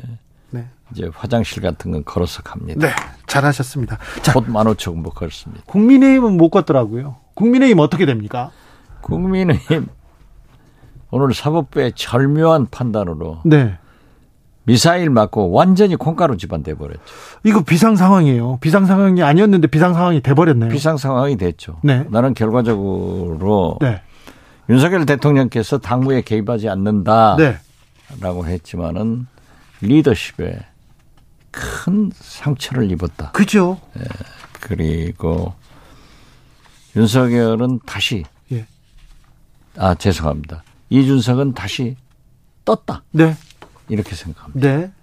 이준석이 뜨고 윤석열 저, 윤석열 대통령의 정치력엔 타격을 입었는데 근데 국민의힘 계속해서 이준석 리스크 이준석과 싸우면서 전 대표와 싸우면서 계속 이렇게 갈 겁니까? 앞으로 계속 이렇게 됩니까? 어떻게 해결해야 될 거 아닙니까? 그 해결의 방법은 제가 볼때 네. 억울하더라도 네. 윤핵관 네. 권성동 원내대표가 물러가줘야만이 네. 해결되고 특히 이준석 전 대표를 진정시킬 수 있을 것입니다. 권성동 원내대표가 물러나면 아, 국민의힘에서 어떻게 해결의 기미를 찾을 수 있을까요? 그러니까 맨 먼저 이 비상 사태가 아닌 때 네. 홍준표 대구시장이 역시 정치력이 있어요. 네. 이분이 간단하다. 원내대표가 물러가고 새로 선출해가지고 그분이 비대위원장을 맡으면 다 되는 거지. 네. 왜 이렇게 복잡하게 하느냐. 네. 왜 저도 그 방법이 제일 좋다라고 네. 했는데 말씀하셨어요. 무리수를 쓰다가 결국 사법부로부터 네. 미사일 맞았죠. 폭탄 맞아버린 거죠. 네. 그러면 아, 권성동 아니 근데 권성동 원내대표가 물러난다고 이준석 전 대표가 가만히 있을까요? 지금껏 쉬지 않는 분인데. 아, 그렇지는 않을 겁니다. 이준석 대표가 굉장히 지혜로운 분인데 요즘 나이 37. 네. 우리가 볼 때는 뭐 버르장머리가 없다 이런 얘기를 해요. 그렇지만은 그 젊은 세대는 뚜렷한 개성을 가지고 있고 네. 자기들의 진퇴에 대해서 잘 알고 있습니다. 그래요. 지금 기왕 얘기 나왔으니까 37의 핀란드 총리. 예 신나마린 네. 총리 네. 어떻게 보세요? 나도 사람이다. 네. 재미- 즐거움이 그립다. 네, 재미가 그립다. 총리에게도 밤이 필요하다. 네. 얼마나 멋있어요. 멋있습니까? 예. 아, 그러면 저는 거기에 한 점 지금 우크라이나 전쟁 상황이고 위기 상황인데 그래도 파티를 즐길 수 있다 이렇게 보십니까? 저는 그렇게 봅니다. 어우, 그러시는군요. 그렇기 때문에 총리의 품격 때문에 네. 핀란드에서 상당한 비난도 받지만은 네. 전 세계 여성들은 우리나라 제가 만나본 여성들도 핀란드 총리 멋쟁이다 네. 이런 평가를 하더라고요. 아니, 핀란드 총리 아니 그리고 어? 예. 김정은 네. 37입니다. 다 37입니까? 이준석 37. 37입니다. 네. 이 사람들이 쉬운 청년들이 아니에요. 네, 네. 알겠습니다. 35050님 정치 역시 정치는 재미가 있어요. 얘기합니다. 정영원님 국민의힘은 이제야 비로소 비상 상황이, 상황이니 비대위를 만들면 됩니다. 이렇게 얘기하는데 아무튼 아, 자 원내대표 권성동 원내대표가 직무대행 체제로 가지 않고 물러서면 어느 정도 아니. 해결책이 나올 거다. 지금 현재는 사법부의 결정 때문에 네. 권성동 원내대표가 직무대행이 되는 거죠. 그렇죠? 그러나 사퇴를 하겠다 네, 하고 후임 원내대표를 선출하고 네. 그 원내대표에게 직무대행도 넘기면서 물러가면 다 정리되는 거예요. 그렇습니다. 이준석 지금 뭐 조영 비대위원장 네. 오늘 말, 말씀하시는 거 보니까는 사법부에 이의 신청하겠다? 방법 안 되죠. 안 되죠. 네. 사법부란 게 자기들이 한번 결정한 문제를 다른 재판부에서 이의 잘 안 받아줍니다. 그리고 그때까지 혼란. 그, 참, 이게 정치를 네. 법치로 가지고 가려면 안 되는 거예요. 지금 정치를 법치로, 정치를 법원으로 가지고 왔다가 지금 실패했잖아요. 그렇죠. 네, 정치를 미사일 맞고 콩가루지만 된 거죠. 알겠습니다. 음, 자 이렇게 하면 아, 국민의힘 그 내분도 좀 정리될 거라고 조언을 해주셨습니다. 네. 자, 근데 음, 그리고요. 네. 지금 보면은 MBS 여론조사를 보면은 윤석열 대통령이 윤핵관과 함께 가야 된다가 예, 73%예요. 박, 아, 함께 가지 말아야 가지 된다. 말아야 된다. 네, 거리를 두라 하는 네. 것이 73%고요. 네, 함께 가야 데가 14%예요. 예, 국민의 뜻도 거기에 있잖아요. 예, 도대체 윤석열 대통령께서는 왜 그렇게 좀 결단을 빨리빨리 내려야 되지? 그건 말해. 어제도 보세요. 사상 초유로 연찬에 대통령께서 당, 정, 네, 대, 다 모여가지고. 다 모여서 이제 참 거기서 의미 있는 말씀을 하셨더라고요. 네, 국제 정세나 과거 정권의 핑계를 댄다고 해서 우리 국민들이 이제 먹히지가 않는다. 네, 그러니까 민생, 국민을 위해서 전심하자. 이렇게 좋은 말씀을 하면서 그 좋아하는 술 한 잔 하지 않고 대통령도 네. 오미자로 대신했는데. 대신했는데 아, 권성동 의원 보세요. 네, 끝나고 나서 뒤풀이 해가지고 술 마시고 했다고 지금 말이 많지 않습니까? 그러게요. 굳이 또 술까지 마셔야 돼. 술이 그렇게 맛있나요? 아, 맛있죠? 맛있어요? 네. 저는 지금은 안 먹습니다만은 과거에 많이 먹어봤어요. 네. 그런데 어떻게 됐든 지금 다 우리도 의원 연찬에 가면 해요. 네, 그렇지만 지금 그렇게 뭐 수혜다. 뭐 네. 비상시국이다 해가지고 하는데 네. 저는 권성동 원내대표가 저하고 같이 법사위원 오래 했는데 참 유능해요. 네, 법사위원 정도 잘하셨어요. 특히 그분이 박근혜 탄핵 때 네. 검사 역할을 잘했죠. 굉장히 훌륭하게 해가지고 헌재에서 네, 박근혜 탄핵을 받아냈다고요. 네, 네. 거기까지 잘했는데 이게, 이게 지금 윤핵관 가서 어? 정권을 잡으니까 겸손하지 못하고 그렇게 네. 입만 버리면 여당 어? 원내대표가 협상 파트너인 민주당을 향해서 그렇게 강공을 하는 것을 보면은 나는 그때도 좀 아, 저건 너무한다. 네. 제가 원내대표를 세 번 해봤지 않습니까? 제 파트너가 김무성 원내대표였는데 네. 그 김무성 대표가 여당이었어요. 예. 제가 잘한 게 아니에요. 그분이 늘 저한테 져주는 거예요. 항상 얘기하고, 그렇죠. 네, 항상 토론하고. 예. 그래서 171, 나는 네. 참 제가 권성동 원내대표에게 이렇게 얘기하는 것은 미안하지만은 네. 그래도 국가를 위해서 자기들이 당선시킨 윤석열 대통령의 성공을 위해서 억울해도 네. 물러가라. 물러가라. 예. 1719님, 과연 권 대표, 권성동 대표 사퇴할까요? 절대 안 할 것 같은데요. 결국, 결국은요 민심이 정해주는 겁니다. 예. 국민이 윤석열 대통령께 함께 하지 마라가 73%고 네. 함께해라가 14%면 윤석열 대통령이 무엇을 택하겠습니까? 네. 그리고 이 난국을 해결하는데 또 이준석 전 대표의 입을 좀 봉하려면은 좀 들어줘야 될 거 아니에요. 알겠습니다. 엠브레인 퍼블릭 K-스탯 리서치, 코리아 리서치, 한국 리서치가 지난 22일에서 24일 아, 조사했습니다. 윤 대통령 윤핵관 측근과 거리를 둬야 된다. 78, 73% 응답했습니다. 자세한 내용 중앙선거 여론조사심의위원회 누리집 참고하면 됩니다. 지난주에요. 지난주 아니죠. 이번 주에 계속 좀 불거졌는데 김혜경 씨 관련해서 아, 김혜경 여사 관련해서 특검법 제출했습니다. 그리고 뭐 국정조사하자 아, 이런 김건희 여사를 죄송합니다. 향해서. 네, 김건희 여사 향해서 특검법 발의했습니다. 민주당에서. 네, 네. 네. 이 부분은 어떻게 될까요? 글쎄요, 저는 우리 이제 민주당도 네. 이재명 대표가 확실하잖아요. 네. 또 이재명 대표의 김혜경 여사의 법카 문제, 네. 여러 가지 사법 리스크가 있는데 지금 현재 김건희 여사의 그러한 문제에 대해서 야당으로서 한번 가져볼 만한 카드다. 나 카드로. 네, 저는 그렇게 생각했는데 네. 우상호 비대위원장이 어제 네. 기자회견을 하면서 네. 그건 아니다. 네. 라고 했습니다. 네. 그래서 제가 지금 뭐 이래라 저래라 할 처지는 아니지만은 정치적 카드로는 어, 괜찮았는데 저는 한번 써볼 만하다. 예. 예, 국정조사도 한번 써볼 만하다. 네. 예, 그런 생각 같습니다. 김건희 여사 팬카페에서 대통령 동선 유출됐습니다. 그런데 오늘 대구 시장에 가시긴 가셨더라고요, 대통령이. 예. 그런데 이, 이 김건희 여사 문제, 대통령실에서 김건희 여사 잘 보필하고 있는 것 같지는 않습니다. 잘 못하고 있죠.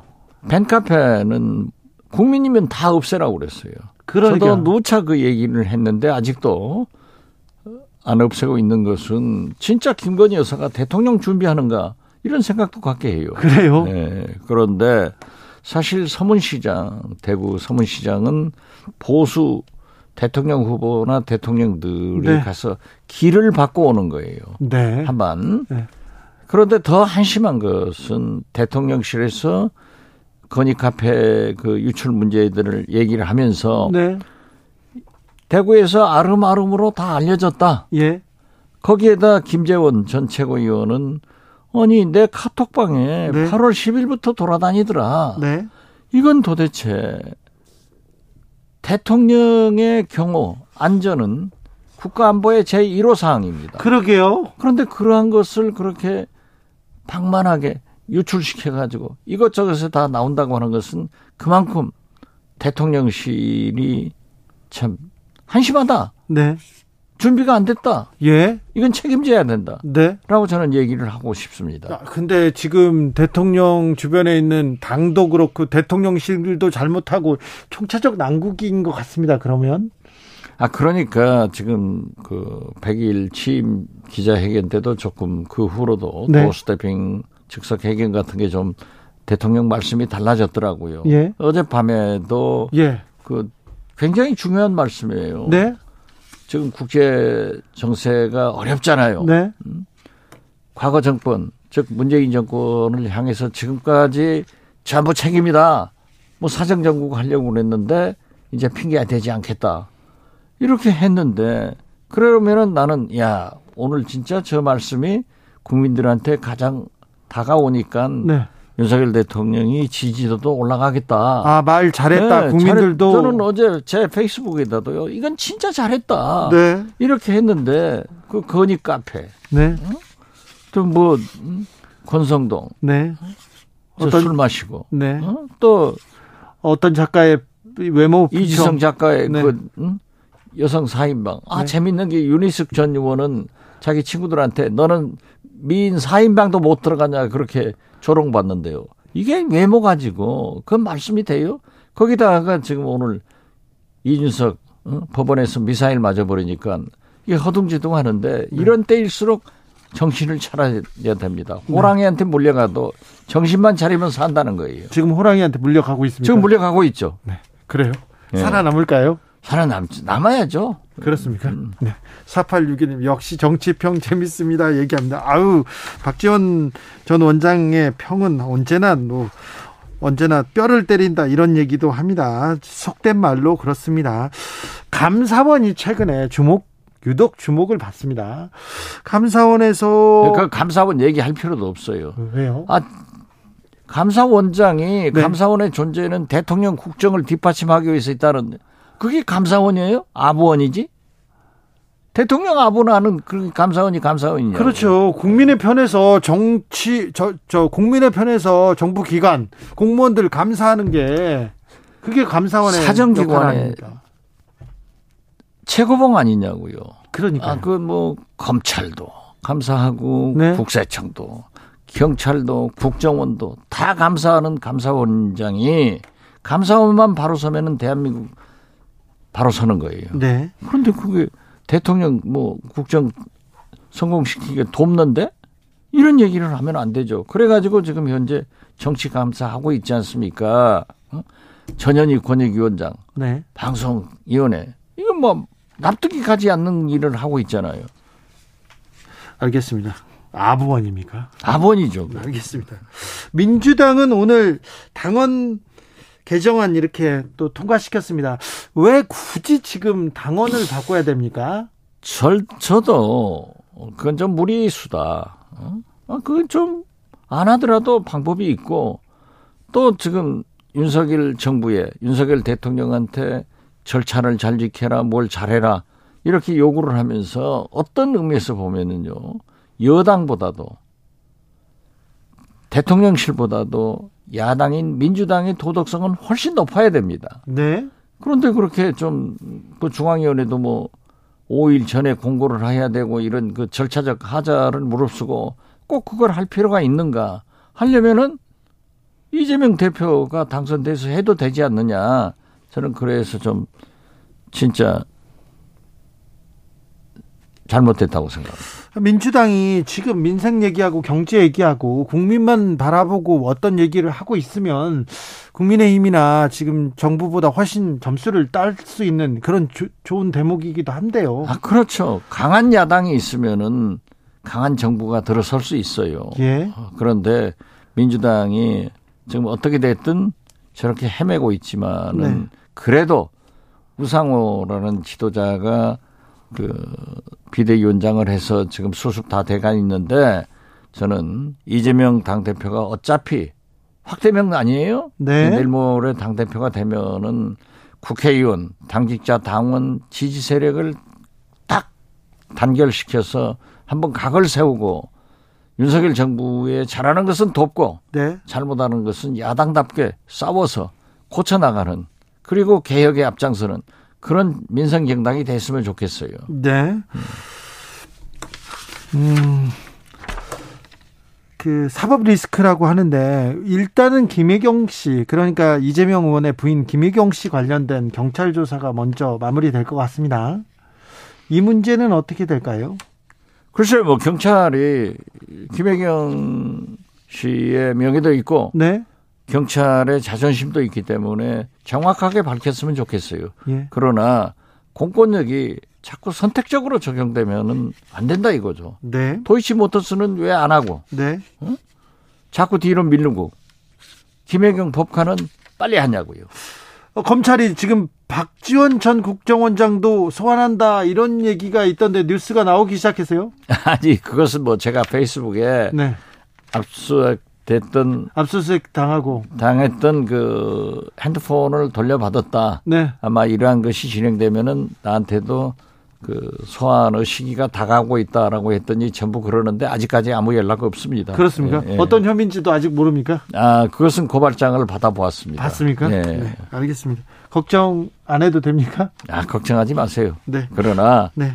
뭐 싸울 건 싸우고 할 말은 해야죠. 알겠습니다. 어, 한미 연합 훈련 시작됐고요. 북한도 굉장히 조금 긴장하고 있는 것 같습니다.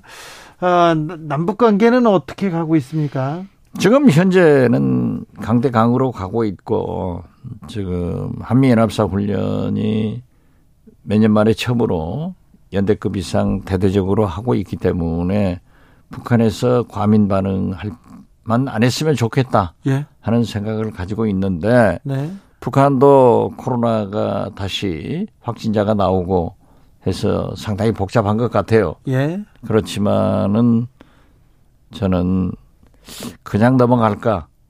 그래서 참 이번 주말도 네. 좀잘 우리 군 당국이나 정보 당국에서 촉각해서 잘 보고 한미 간에 서로 협력을 잘 했으면 좋겠다 네. 이런 생각 같습니다. 이번 주에 한중 수교 30주년이 기념일이 있었습니다. 그런데 일본에서도 김대중 대통령 때 한일 관계가 제일 좋았다. 그리고 앞으로 나아갔다 얘기합니다. 중국도 비슷한 얘기합니다. 김대중 대통령 때 외교력이 한중 외교력이 가장 잘 통했고 관계 좋았다 이런 얘기 나오더라고요. 지금은 지금은 조금 한중 관계도 조금 서먹서먹한 것 같습니다.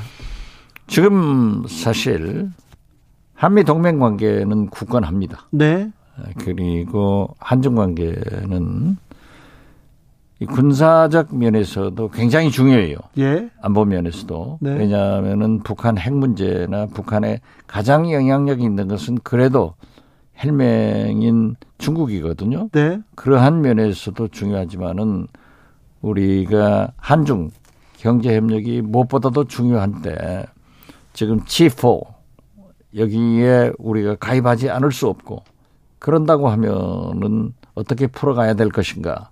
그래서 저는 펠로시 하원 의장이 서울에 왔을 때도 네. 윤석열 대통령께서 꼭 만나라. 네, 만나셔서 한미 동맹도 이렇게 굳건히 하지만은 우리는 중국과 이런 관계다. 예, 그리고 특히 지금 반도체만 하더라도 홍콩과 중국에 61%를 수출하는데 네. 우리 경제 협력 문제에 대해서 당장이 필요하니까 네. 공급망이나 여러 가지를 좀 설명을 해서 미국에도 길을 틀 수 있는 그런 역할을 하- 했으면 좋겠다 했는데 네. 또 만나지는 않았어요. 예. 만나지는 않고 제 정치 구단측만 내놓으라고 지금 난리인데 아무튼 저는 한중 30주년이 됐는데 네, 그래도 박진 외교부 장관이 왕이 이 중국 외교부장을 만나서 할 말 하고 들을 말 듣더라고요. 그래서 저는 김대중 대통령께서 한중 관계를 돈독히 했듯 윤석열 정부에서도 한미 동맹도 굳건히 하지만은 한중 경제 협력을 넘어서 안보 문제에도 협력이 잘 될 수 있도록 외교를 잘 하셔야 된다 그렇게 생각합니다. 네. 다시 국내 정치로 넘어와서 국민의힘이 이 위기를 극복하려면 원- 권성동 원내대표가 뒤로 물러나야 된다. 그러면 이준석 대표도 물러날 수밖에 없다. 이렇게 그렇게 해도 네. 이준석 대표가 국민의힘에 공격을 하고 네. 윤석열 대통령한테 미사일 쏘면은 이제 국민들도 과유불급입니다. 지나치다. 네. 그래서 역풍 맞을 거예요. 그리고 아까도 제가 얘기했지만은 37살 그 젊은 사람들의 지혜가 보통 지혜가 아니에요. 그렇기 때문에 저는 그 윤석열, 아, 죄송합니다. 이준석 전 대표도 그 자리에서 이제 캄다운 해줘야 된다. 네. 그렇게 생각합니다. 그러면요. 그러면 국민의힘에서는 국민의힘에서는 그러면 어, 원내대표를 새로 뽑고 그러면 당 대표는 언제 뽑습니까? 다시 이준석 대표가 이준석 대표가 컴백합니까? 저는 그러리라고는 보지 않습니다. 저는 상당히 유승민 전 의원을 잘 봐야 될 것 같습니다. 예. 지금 국민들은 아직 국민의힘 당심은 유승민, 이준석이 그 조금 떨어져요. 네. 그렇지만 민심은 압도적으로 네. 차기 당 대표로 유승민, 이준석 네. 두 분이 합치면은 거의 과반수에 육박하는데 네. 그 유승민 당 대표를 내세우는데 이준석 전 대표도 앞장서지 않을까 그렇게 봅니다. 네. 그럴까요? 저는 그렇게 봅니다. 네. 아, 알겠습니다. 여기까지 들을까요? 그러세요? 네. 아, 주말 잘 보내시고요. 예, 네. 건강 잘 챙기십시오. 예, 감사합니다. 정치 맛집 여기서 갖겠습니다. 박지원 전 국정원장과 함께 했습니다. 감사합니다. 아, 저 교통정보센터가 다녀오겠습니다. 임초희 씨. 정치 피로, 사건 사고로 인한 피로, 고달픈 일상에서 오는 피로. 오늘 시사하셨습니까? 경험해 보세요. 들은 날과 안 들은 날의 차이. 여러분의 피로를 날려줄 저녁 한 끼 시사. 추진우 라이브.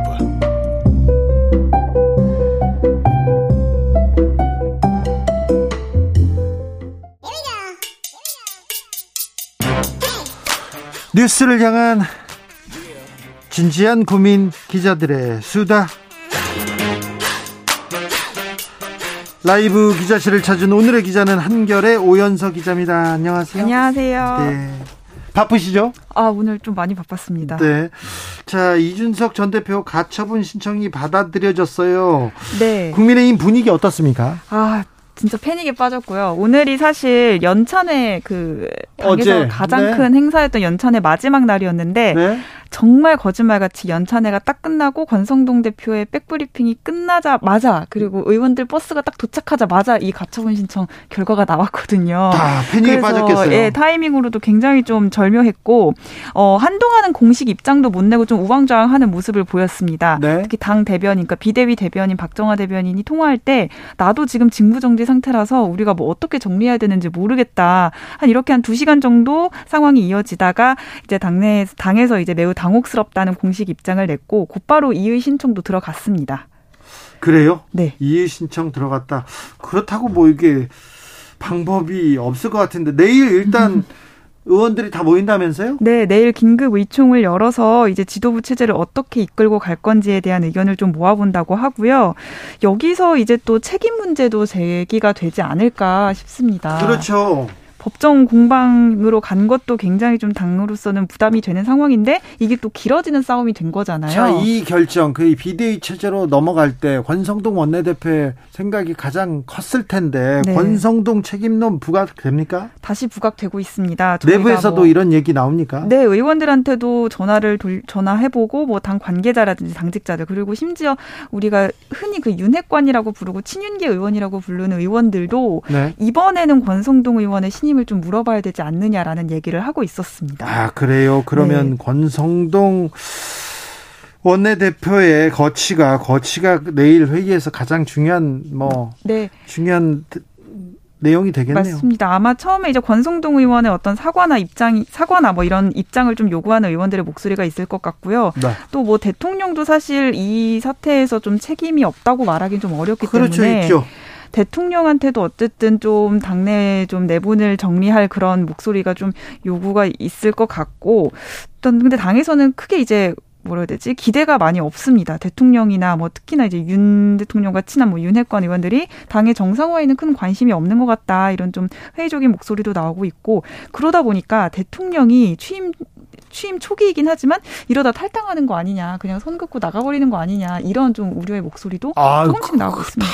땅이요. 지금 하, 100일 다 그쵸. 지났는데요. 네, 좀 현실 가능성은 적어 보이긴 하지만 네. 대통령이 좀 당의 일에 크게 좀 관심이 없는 것 같다. 뭐 이런 좀 아쉬운 목소리가 함께 나오고 있습니다. 아니 어제 연찬에 갔잖아요. 네. 연찬에 갔을 때까지만 해도 분위기 어. 좋아 보이던데요. 그럼요. 윤 대통령 그 국회 출입 기자들한테도 도어 스태핑을 해줬거든요. 아, 어제요? 예, 오랜만에 온- 의원들을 보고 기자들을 보니까 굉장히 기분이 좋아서 좀 들떠 있었었고 연찬회 자체가 굉장히 화기애애한 분위기였습니다.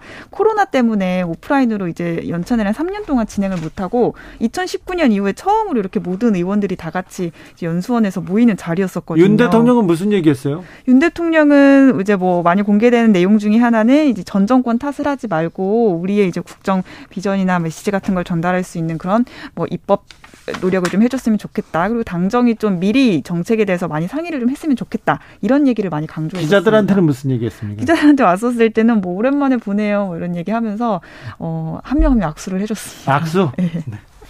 악수했어요? 네, 저도 악수했어요. 네. 손이 곱죠. 생각보다 손이 곱습니다. 아, 그러니까 피부가 그 하얀 편이어가지고 네. 예. 네, 손이 좀 퉁퉁합니다.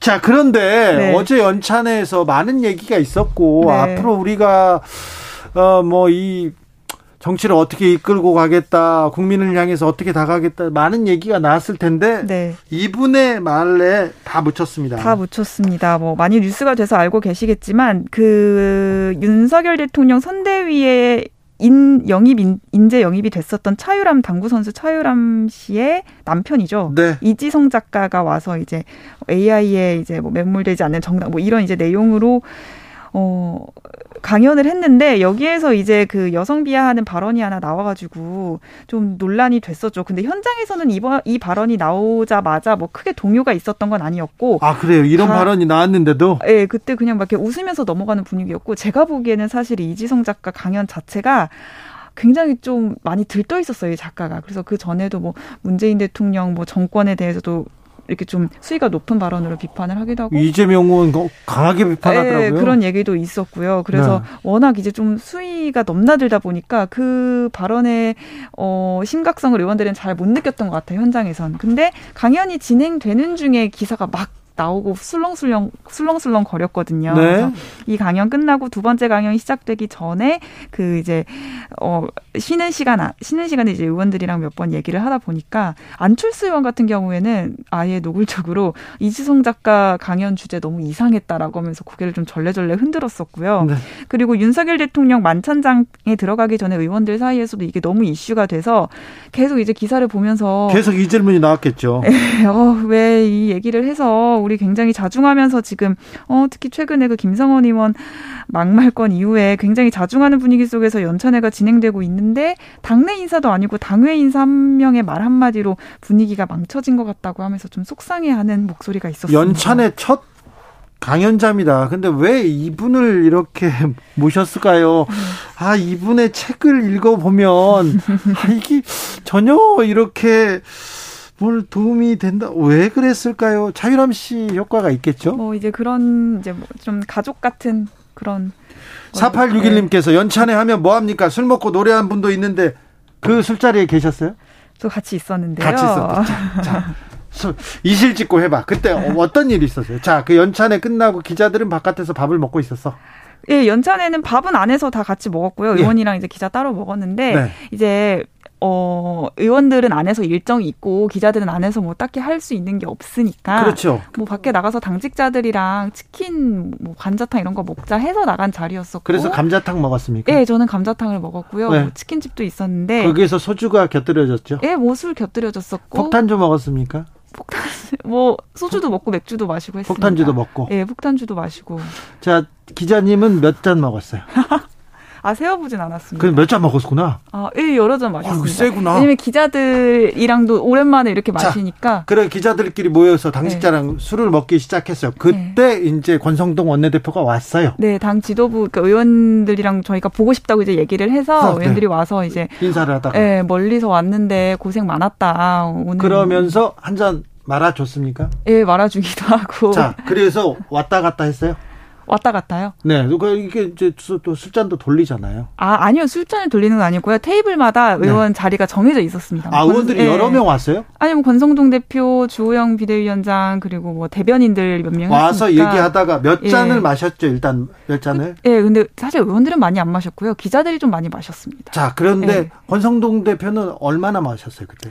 권성동 대표가 제 테이블이 아니었어 가지고 잘 저는 몰- 못 봤었는데 근데 노래는 왜 합니까? 노래는 그러니까 너무 이제 취한 기자들이 짓궂게 이제 장난을 친 거죠. 우리 뭐 어 노래 부- 노래 한곡 합시다 이렇게 하면서 아, 왜 술 먹고 노래 부르는지 저 이해가 안 돼요. 어, 술 마시면 기분 좋고 하니까 뭐 그럴 수 있잖아요. 왜 다른 사람들 듣고 싶지 않은데 막 노래 부르는 사람들이 있으면 근데 근데 아 예. 기자들이 예. 노래를 권했구나. 네, 너무 기분 좋고 오늘 연차에도 잘 마무리가 됐으니까 뭐 노래 한 곡 할까 하면서 막 기자들도 굉장히 들떠 있어서 박수도 치고 그런 분위기. 아니 이지성 작가 그런 발언 나오고 네. 이런 말 수혜에 그다음에 을지훈련인데 분위기가 좋다고 이게 잘 됐다고요? 연찬회 자체는 어쨌든 침울한 분위기에서 진행됐던 건 아니다 보니까 네. 뭐 이런 행사의 마무리를 뭐 좀 기분 좋게 해보자라는 취지로 했던 건데 저도 이렇게 적절한 분위기는 아니었다, 적절한 기자들의 그런 태도는 아니었다라고 생각이 듭니다. 일단 왜 기자들은 폭탄주를 먹는지 전 그것도 이해가 안 되더라고요. 많이 드시지 않으세요? 저는 안 갔어요.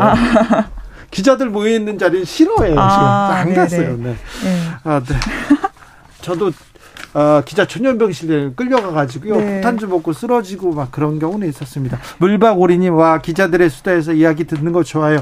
오현수 기자님, 네 어제 취재 잘 하셨습니다. 민주당은 어떻게 돼가고 있다고요? 네, 이 오는 28일에 이제 드디어 전국 대의원 대회를 열어서 차기 지도부를 선출합니다. 네. 어, 이재명 의원이 현재까지 권리당원 누적 득표율, 득표율 78.35%. 알았어요. 그 정도면 뭐 당선이 거의 유력합니다. 확대명 얘기도 나오고 있잖아요. 네. 관심을 모으는 건 이제 득표율을 득표율이 이번에 이제 얼마나 나올 것인가. 아, 그런 그 네. 정도입니다. 확대명으로 가고 있습니다. 또- 오연서 기자, 네 고생하셨어요. 네. 감사합니다. 네, 네. 어, 방송 끝나고 네. 제가 또 취조는 또 다시 하겠습니다. 기자들의 수다 한결의 오연서 기자였습니다. 감사합니다. 감사합니다. 7373님께서 주진우님 택시요금 2019년에 오르고요. 이번에 오르는 금액은 내년에 오른다고 합니다. 4년 만에 오르는 겁니다. 많이 오르는 거 아닙니다. 이렇게 얘기했습니다. 근데 물가 오르고 아, 저 환율 오르고 근데 서민들이 걱정한다 이렇게 생각합니다. 아무튼 택시 요금이 인상됐을 때 그 인상된 비- 요금이 택시 기사님들한테 가기를 원합니다. 택시 기사님들이 힘들어서 많이 그만둬서 지금 택시 잡기 어렵다고 하지 않습니까? 그래서 하는 얘기입니다. 그, 그 그래서 제가 다시 얘기합니다. 고생하시는 택시 택시 기사님들 얼마나 고생하시는지 제가 항상 네 감사하게 생각합니다.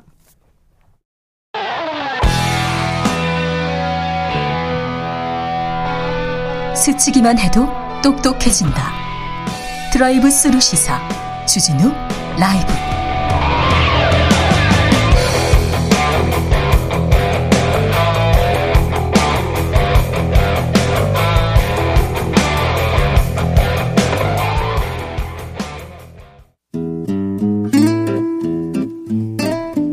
여 현실의 불이 꺼지고 영화의 막이 오릅니다. 영화보다 더 영화 같은 현실 시작합니다. 라이너의 시사회.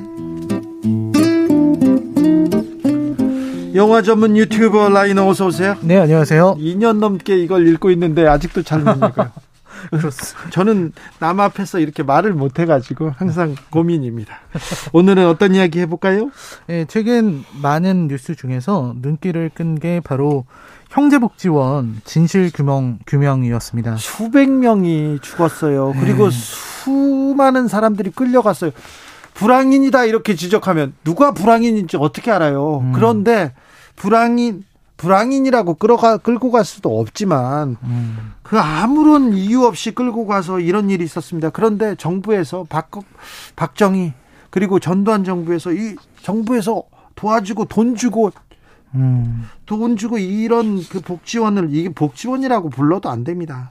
이 복지원 형제 복지원에서 돈 많이 벌었거든요. 음, 돈 많이 벌었는데 그 자손들 엄청 잘 살거든요. 근데 이렇게 인권 유린을 하면서 국가 범죄를 저지르면서 번 돈 회수되지 않고 있습니다. 안 될 가능성이 높습니다. 인- 중대한 인권 침해 범죄였죠. 네, 이게 35년 만에 마침내 이게 국가폭력에 따른 인권 침해라고 인정된 건데요. 진짜 네. 무서운 것 같습니다. 말씀하신 것처럼 아무나 잡아서 불황인이라고 하고 구금하고 네. 강제 노동, 가혹행위, 성폭력 등을 일삼았다고 돼 있고요. 예. 그리고 이제 사망자와 실종자가 계속 나오는 총체적인 인권 침해가 있었다는 게 저는 좀 믿어지지 않을 정도입니다. 이게 불과 얼마 아, 전에 있었던 일입니다. 삼청 교육대도 비슷한 인권 네, 침해가 네. 있었죠. 진짜 삼촌교육대가 생각이 나는데요. 오늘은 이런 국가의 강제적인 동원, 가혹행위, 인권 유린 이런 것과 관련된 영화를 소개해 드리려고 합니다. 도가니는 지난번에 했으니까요. 이번에는 조금 더 대중적인 영화, 한국 영화 최초의 천만 관객 영화인 실미도입니다. 실미도. 네. 소설을 영화로 만들었죠? 네, 원작은 백동호의 소설 실미도고요. 네. 이걸 강우석 감독이 영화로 만들었는데요. 네. 지금은 이제 강우석 감독 영화가 잘 안 나오고 예, 또 요즘 젊은 관객들은 몰라요. 강우석이라는 사람을 잘 모르는데요. 아, 8, 90년대 최고의 흥행 감독이었습니다. 그렇습니다.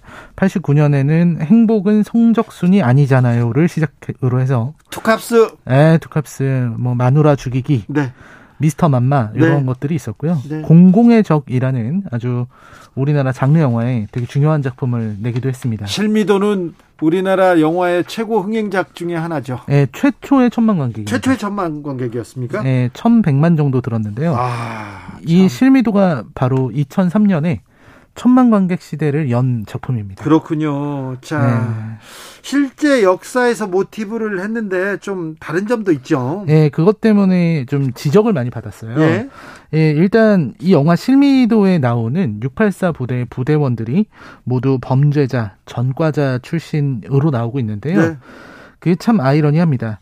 어, 그러니까 흉악한 범죄자를 데려와서 부대를 만든다라는 그런 설정인데 이런 건 헐리우드에도 있지 않습니까? 네. 예, 그렇죠. 그렇죠. 너 여기서 감옥에서 계속 지낼래, 썩을래, 아니면 나가서 특수부 임무 할래, 이런 거 나오지 않습니까? 그렇습니다. 그런 거긴 한데요.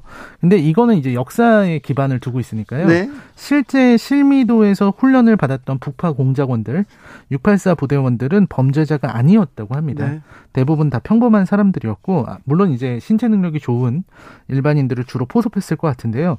영화에서 묘사한 것처럼 사회에서 버림받은 사람들이 아니었다는 건 분명합니다. 네, 저도 이 실미도에 이, 이 훈련을 받은 사람을 몇명 음. 만나봤는데 굉장히 순해가지고 깜짝 놀랐습니다. 그리고 자기는 운동을 잘했고 키가 작아서 뽑혔다. 음. 북한 그 북한 주민들이 키가 작기 때문에 그래서 꼭 뽑혔다고 얘기를 하더라고요. 네네. 어, 네. 그래서 평범한 사람들이 많이 이렇게 지원하기도 했습니다.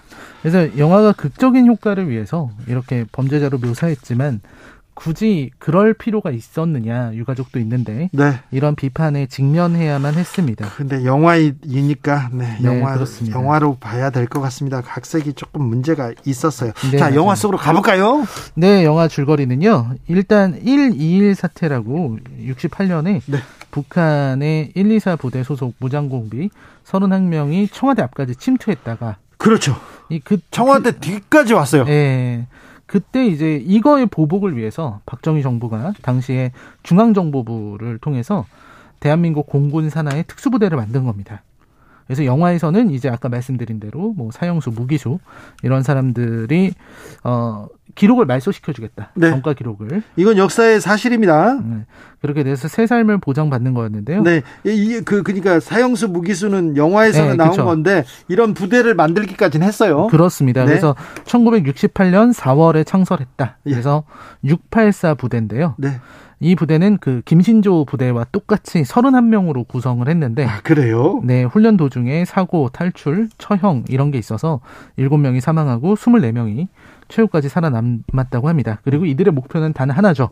북한의 주석궁으로 침투해서 김일성 여기 영화의 표현은 김일성의 목을 따온다라는 표현을 하는데요. 네. 김일성을 암살하는 것입니다. 네. 그래서 이, 이 이제 영화에서는 이제 지옥 훈련이 나오죠. 네. 인간의 한계를 넘어서는 지옥 훈련을 하는데 그때 안성기 배우가 이렇게 네. 교관이었어요. 맞습니다. 그리고 이제 허, 허준호 배우가 네. 또 이렇게 됐는데요. 3개월 만에 북파 가능한 인간 병기로 거듭나고요. 그리고 부대가 창설된 지 4개월 만에 드디어 실전 명령이 떨어집니다. 네. 그래서 북에 침투하려고 영화에서는 이제 실제로 이- 이게 바다를 통해서 침투하는 거기 때문에 바다에 이제 다 띄워놓고 침투하러 가려고 하는데 그때 상부에서 작전 취소 명령이 내려옵니다. 그리고 나서 이제 한참 동안 3년 4개월 동안 출정할 날만 기다리는 그런 어 기, 긴 기다림의 시대가 시작이 되는 거죠. 네. 근데 이제 실미도의 684 부대는 이제는 애물단지가 돼버립니다. 왜냐하면 남북 화해 분위기가 조성되기 시작했거든요. 예. 그러다 보니까 뭐 어떻게 할 수가 없는 겁니다. 그래서 684 부대는 차라리 뭐 월남에라도 파병해 달라 이런 얘기까지 나오고요. 그리고 그 안에서 굉장히 상황이 열악해집니다. 네. 그 전에는 684 부대 부대원들에게 전투력을 끌어내야 되기 때문에 굉장히 식단이 좋았어요. 잘 먹였어요. 네, 흰쌀밥에 백숙에 뭐 불고기, 생선 튀김 뭐 이런 것들이 나왔습니다.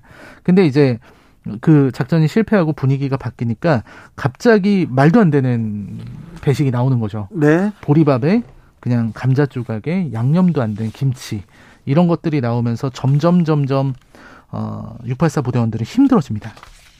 그리고 주 뒤로 가면 갈수록 군기도 떨어질 수밖에 없어요. 네. 하염없이 기다리고 언제 출동한다는 게 없기 때문에 네. 조금씩 조금씩 조직도 무너지게 됩니다. 그리고 사태가 이제 악화되니까 마침내 상부에서는 이 684 부대의 부대원들을 제거하라는 명령을 하게 됩니다. 아, 네. 네. 그래서 영화에서는 이들을 죽이려고 하죠. 네. 그래서 그걸 위해서 어 이들에게 굉장히 이 부대원들에게 굉장히 우호적이었던 허준호 배우가 연기한 그 교관은 서울로 보내고 예. 내지로 보내고 실미도 안에서 어 하려고 했는데요. 문제는 여기 실미도 특수부대원들은 인간 병기인데. 인간 병기인 겁니다. 예. 그리, 그래서 조금이라도 이상한 게 있으면 눈치를 바로 채기 때문에 네. 이들이 정보를 미리 입수했어요. 네. 그래서 오히려 담당 기관병들이 이들의 공격을 받게 됩니다. 예. 그리고 속수무책으로 전멸하죠. 예. 단 10, 10분 정도 만에 실미도를 완전히 장악하고요. 어, 그리고 엄청난 전투력을 보여주게 됩니다. 네. 이게 뭐 어쩔 수 없는 게요. 북한에 직접 침투하기 위해서 훈련을 받은 사람들이라 네. 어, 그 정말 최고로 고도화 고도로 이렇게 네, 정해야된 부대지. 정말 정해야 된 부대인 거죠. 네. 그 훈련 과정에서도 나중에는 눈 감고 쏘는데 맞추는 그런 수준이에요. 아, 그래요? 네, 그런 3개월 만에 그렇게 인간 병기가 될 수 있습니까? 3개월 만에 이제 훈련은 다 받았지만 그 후로 3년 4개월을 계속 훈련만 했습니다. 그러니까 얼마나 잘했겠어요. 그렇습니다. 예. 제일 능력자들인데. 그렇죠. 자, 능력자들이 실미도를 다 장악했습니다. 네, 장악합니다. 그래서 얼추 100m 이상 떨어져 보이는 초병도 그냥 한 방에 머리를 맞추고요. 네. 어, 전부 다 기관병들 제압했습니다. 네. 그리고서 이 특수부대원들 그 유명한 장면도 거기서 나옵니다. 이제 나를 쏘고 가라 하는 음. 안성기 배우의 그렇죠. 어, 그 모습이라든지 비겁한 변명입니다라는 대사도 바로 거기서 나오는데요. 네. 그리고 나서 이들이 기관병들을 다 제압한 다음에 인천으로 상륙합니다. 네. 그리고 송도 외곽에서 시외버스를 탈취해서 네. 청와대까지 달리게 됩니다. 주석궁이 아니라 청와대로 향합니다. 네, 주석궁을 가야 될 특수부대원들이요. 네. 그래서 이 사건은 라디오에서는 무장 공비의 공격이다. 이렇게 보도되면서 이 전군 전군의 비상 계엄이 발동되고 그리고 이 대방동에 있는 유한 양행 앞에서 예, 자신들을 포위한 대한민국 육군 보병, 경찰 기동대, 특전사 이런 이런 병력들과 교전을 벌이게 되죠. 예. 그리고 이 상 당연히 뭐 24명이 뭐 어디까지 할 수 있겠습니까? 네. 그래서 어 대부분 일부가 사망하고 대부분 부상을 당하게 됩니다. 네. 그리고 이제 죽음이 다가왔다는 걸 깨달은 이들이 이제 민간인들을 버스에서 다 내리고 이제 바로 거기에서 혈서로 자기들의 주민번호와 이름을 쓰고서 이제 폭탄을 터트려서 자폭이라는 결말로 나아갑니다. 이게 이제 실미도의 마무리죠. 아, 네. 짠합니다. 조성빈님, 군대를 다녀온 저로서는 내가 저 상황이라면 어땠을까 하니까 영화는 재밌었지만 무자비한 국가폭력에 보는 내내 끔찍했습니다. 이렇게 얘기합니다. 2738님, 형제복지원 그 자리 사상구에 살고 있습니다. 정부에서 사과하고 보상해야 합니다. 오사공호님, 라이너님, 저는요, 요즘 형제 복지원 사태 얘기를 듣고 있으면 왜인지 예전 영화 안테벨룸이 떠오릅니다. 음. 안테벨룸. 네네, 그럴 것 같습니다. 어, 그런 영화들도 떠오르고요. 네. 그리고 또 이제, 어, 홀로코스트를 다룬 영화들이라든지 네. 이런 것들이 계속 떠오르게 되죠. 국가의 폭력이었어요. 국가 폭력. 아, 끔찍합니다. 지금 생각만 해도. 어, 그 피해자의 가족들은 하, 어떻게 살았을까 하는 생각에 참- 정말 가슴이 미- 미어집니다. 아, 라이너가 실미도를 추천하는 이유는 뭡니까? 네, 사실 많은 분들이 알고 계신 영화고, 이제 와서는 좀 논란도 됐지만, 네. 국가에 의해 동원된 폭력, 네. 이거를 선명하게 보여주는 작품이기 때문이죠. 국가 폭력으로 인한 피해자가 너무 많아요. 그런데 실미도 생각해 보면 그렇죠. 그 사람들 그렇죠. 애국심 하나로 애국심 맞습니다. 하나로 자기의 목숨을 바쳐서 국가를 위해서 헌신하겠다고 희생하겠다고 생각했는데 부담이 된다고 제거하라고 한다고요? 아유, 그러면 화나죠. 아, 화날만 하죠. 그렇습니다. 특히 이제 독재 정권 시절에 이런 일들이 많았던 모양입니다. 네, 많았어요. 네, 형- 전두환 정, 정권 때까지 이어졌지 않습니까? 그렇죠. 우리가 이 전두환을 떠올리면은 연상되는 게 이제 폭력, 살인, 고문 뭐 이런 인권 침해가 많이 떠오르잖아요. 네, 그런 것도 잊어서는 안 된다고 생각합니다. 네. 이런 군부 독재 시대에는 이러한 폭력의 야만의 시대였고요.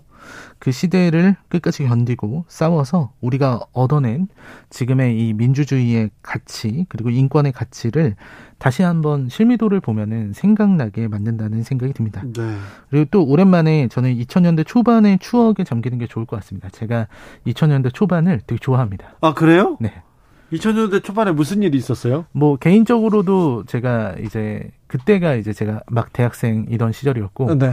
그리고 그 시절에 2003년이 또 한국 영화의 르네상스라고 불리는 시대이기도 하고요. 그때 어떤 영화, 어떤 영화가 있었죠? 아 뭐 올드보이라든지 네. 뭐 살인의 추억이라든지 아, 그러네요. 어, 지구를 지켜라라든지 네. 달콤한 인생 뭐 이런 명작이라고 하는 영화들은 그때 다 나왔습니다. 그러네요. 네. 그때 이제 한국 영화가 이제 부흥으로 가는. 네, 그때가 이제 대단한 영화들이 많이 나오고요. 실미도도 바로 그때 나왔습니다. 6799님, 듣기만 해도 울분이 터집니다. 형제복지원 피해 입으신 당사자분들 피해, 분노, 잃어버린 인생은 어떻게 그런 일이 있었는, 있을 수 있었는지 어찌 감히 상상이나 할까요? 그냥 있는데 잡혀갔어요. 그런데 우리 아버지 어디 갔습니까? 우리 형 어디 갔습니까? 말도 못 합니다. 만약에 그때 이렇게 이런 피해를 입었어요. 이렇게 호소하지 않습니까? 그러면 연자제라는 게 있었어요. 가족들도 같이 피해를 보고 경찰서에서 이름 적어가고 막 그랬습니다. 그때만 해도 그때만 해도 정부에 대한 비판의 목소리 조금만 나오면 국가보안법으로 막 잡아가고 그랬어요. 감옥도 갔습니다. 음. 감옥도 갔어요. 저는 전두환 낙서했다는 이유로 경찰서에 끌려갔어요. 어. 초등학교 때인데. 뭐, 뭐, 그닥, 그닥, 그닥, 그닥, 뭐, 심한 얘기도 아니었어요. 대머리 얘기를 제가 했는데, 네, 죄송합니다. 제- 그 얘기를 했다가, 네. 아, 그렇잖아요. 아니 애들이 그럴 수도 있는 건데. 그럴 수도 있는 건데, 네. 잡아가더라고요. 네. 그런 일이 있었습니다. 국가폭력, 그게 얼마 전 일인데, 그 가족들은 이렇게 피해를 보고 어렵게 살고, 음. 가해자들은 떵떵거리고 잘 살고, 형제복지원, 그, 그 원장과 그 주변 사람들 대단한 부를 축적해가지고 잘 살거든요. 음. 부자로 살거든요. 아, 이런 현실을 보면 굉장히 좀 안타깝습니다. 네. 실미도 잘 봤어요. 많은 생각을 하게 합니다. 음, 네. 네. 라이너 오늘도 감사했습니다. 네, 고맙습니다.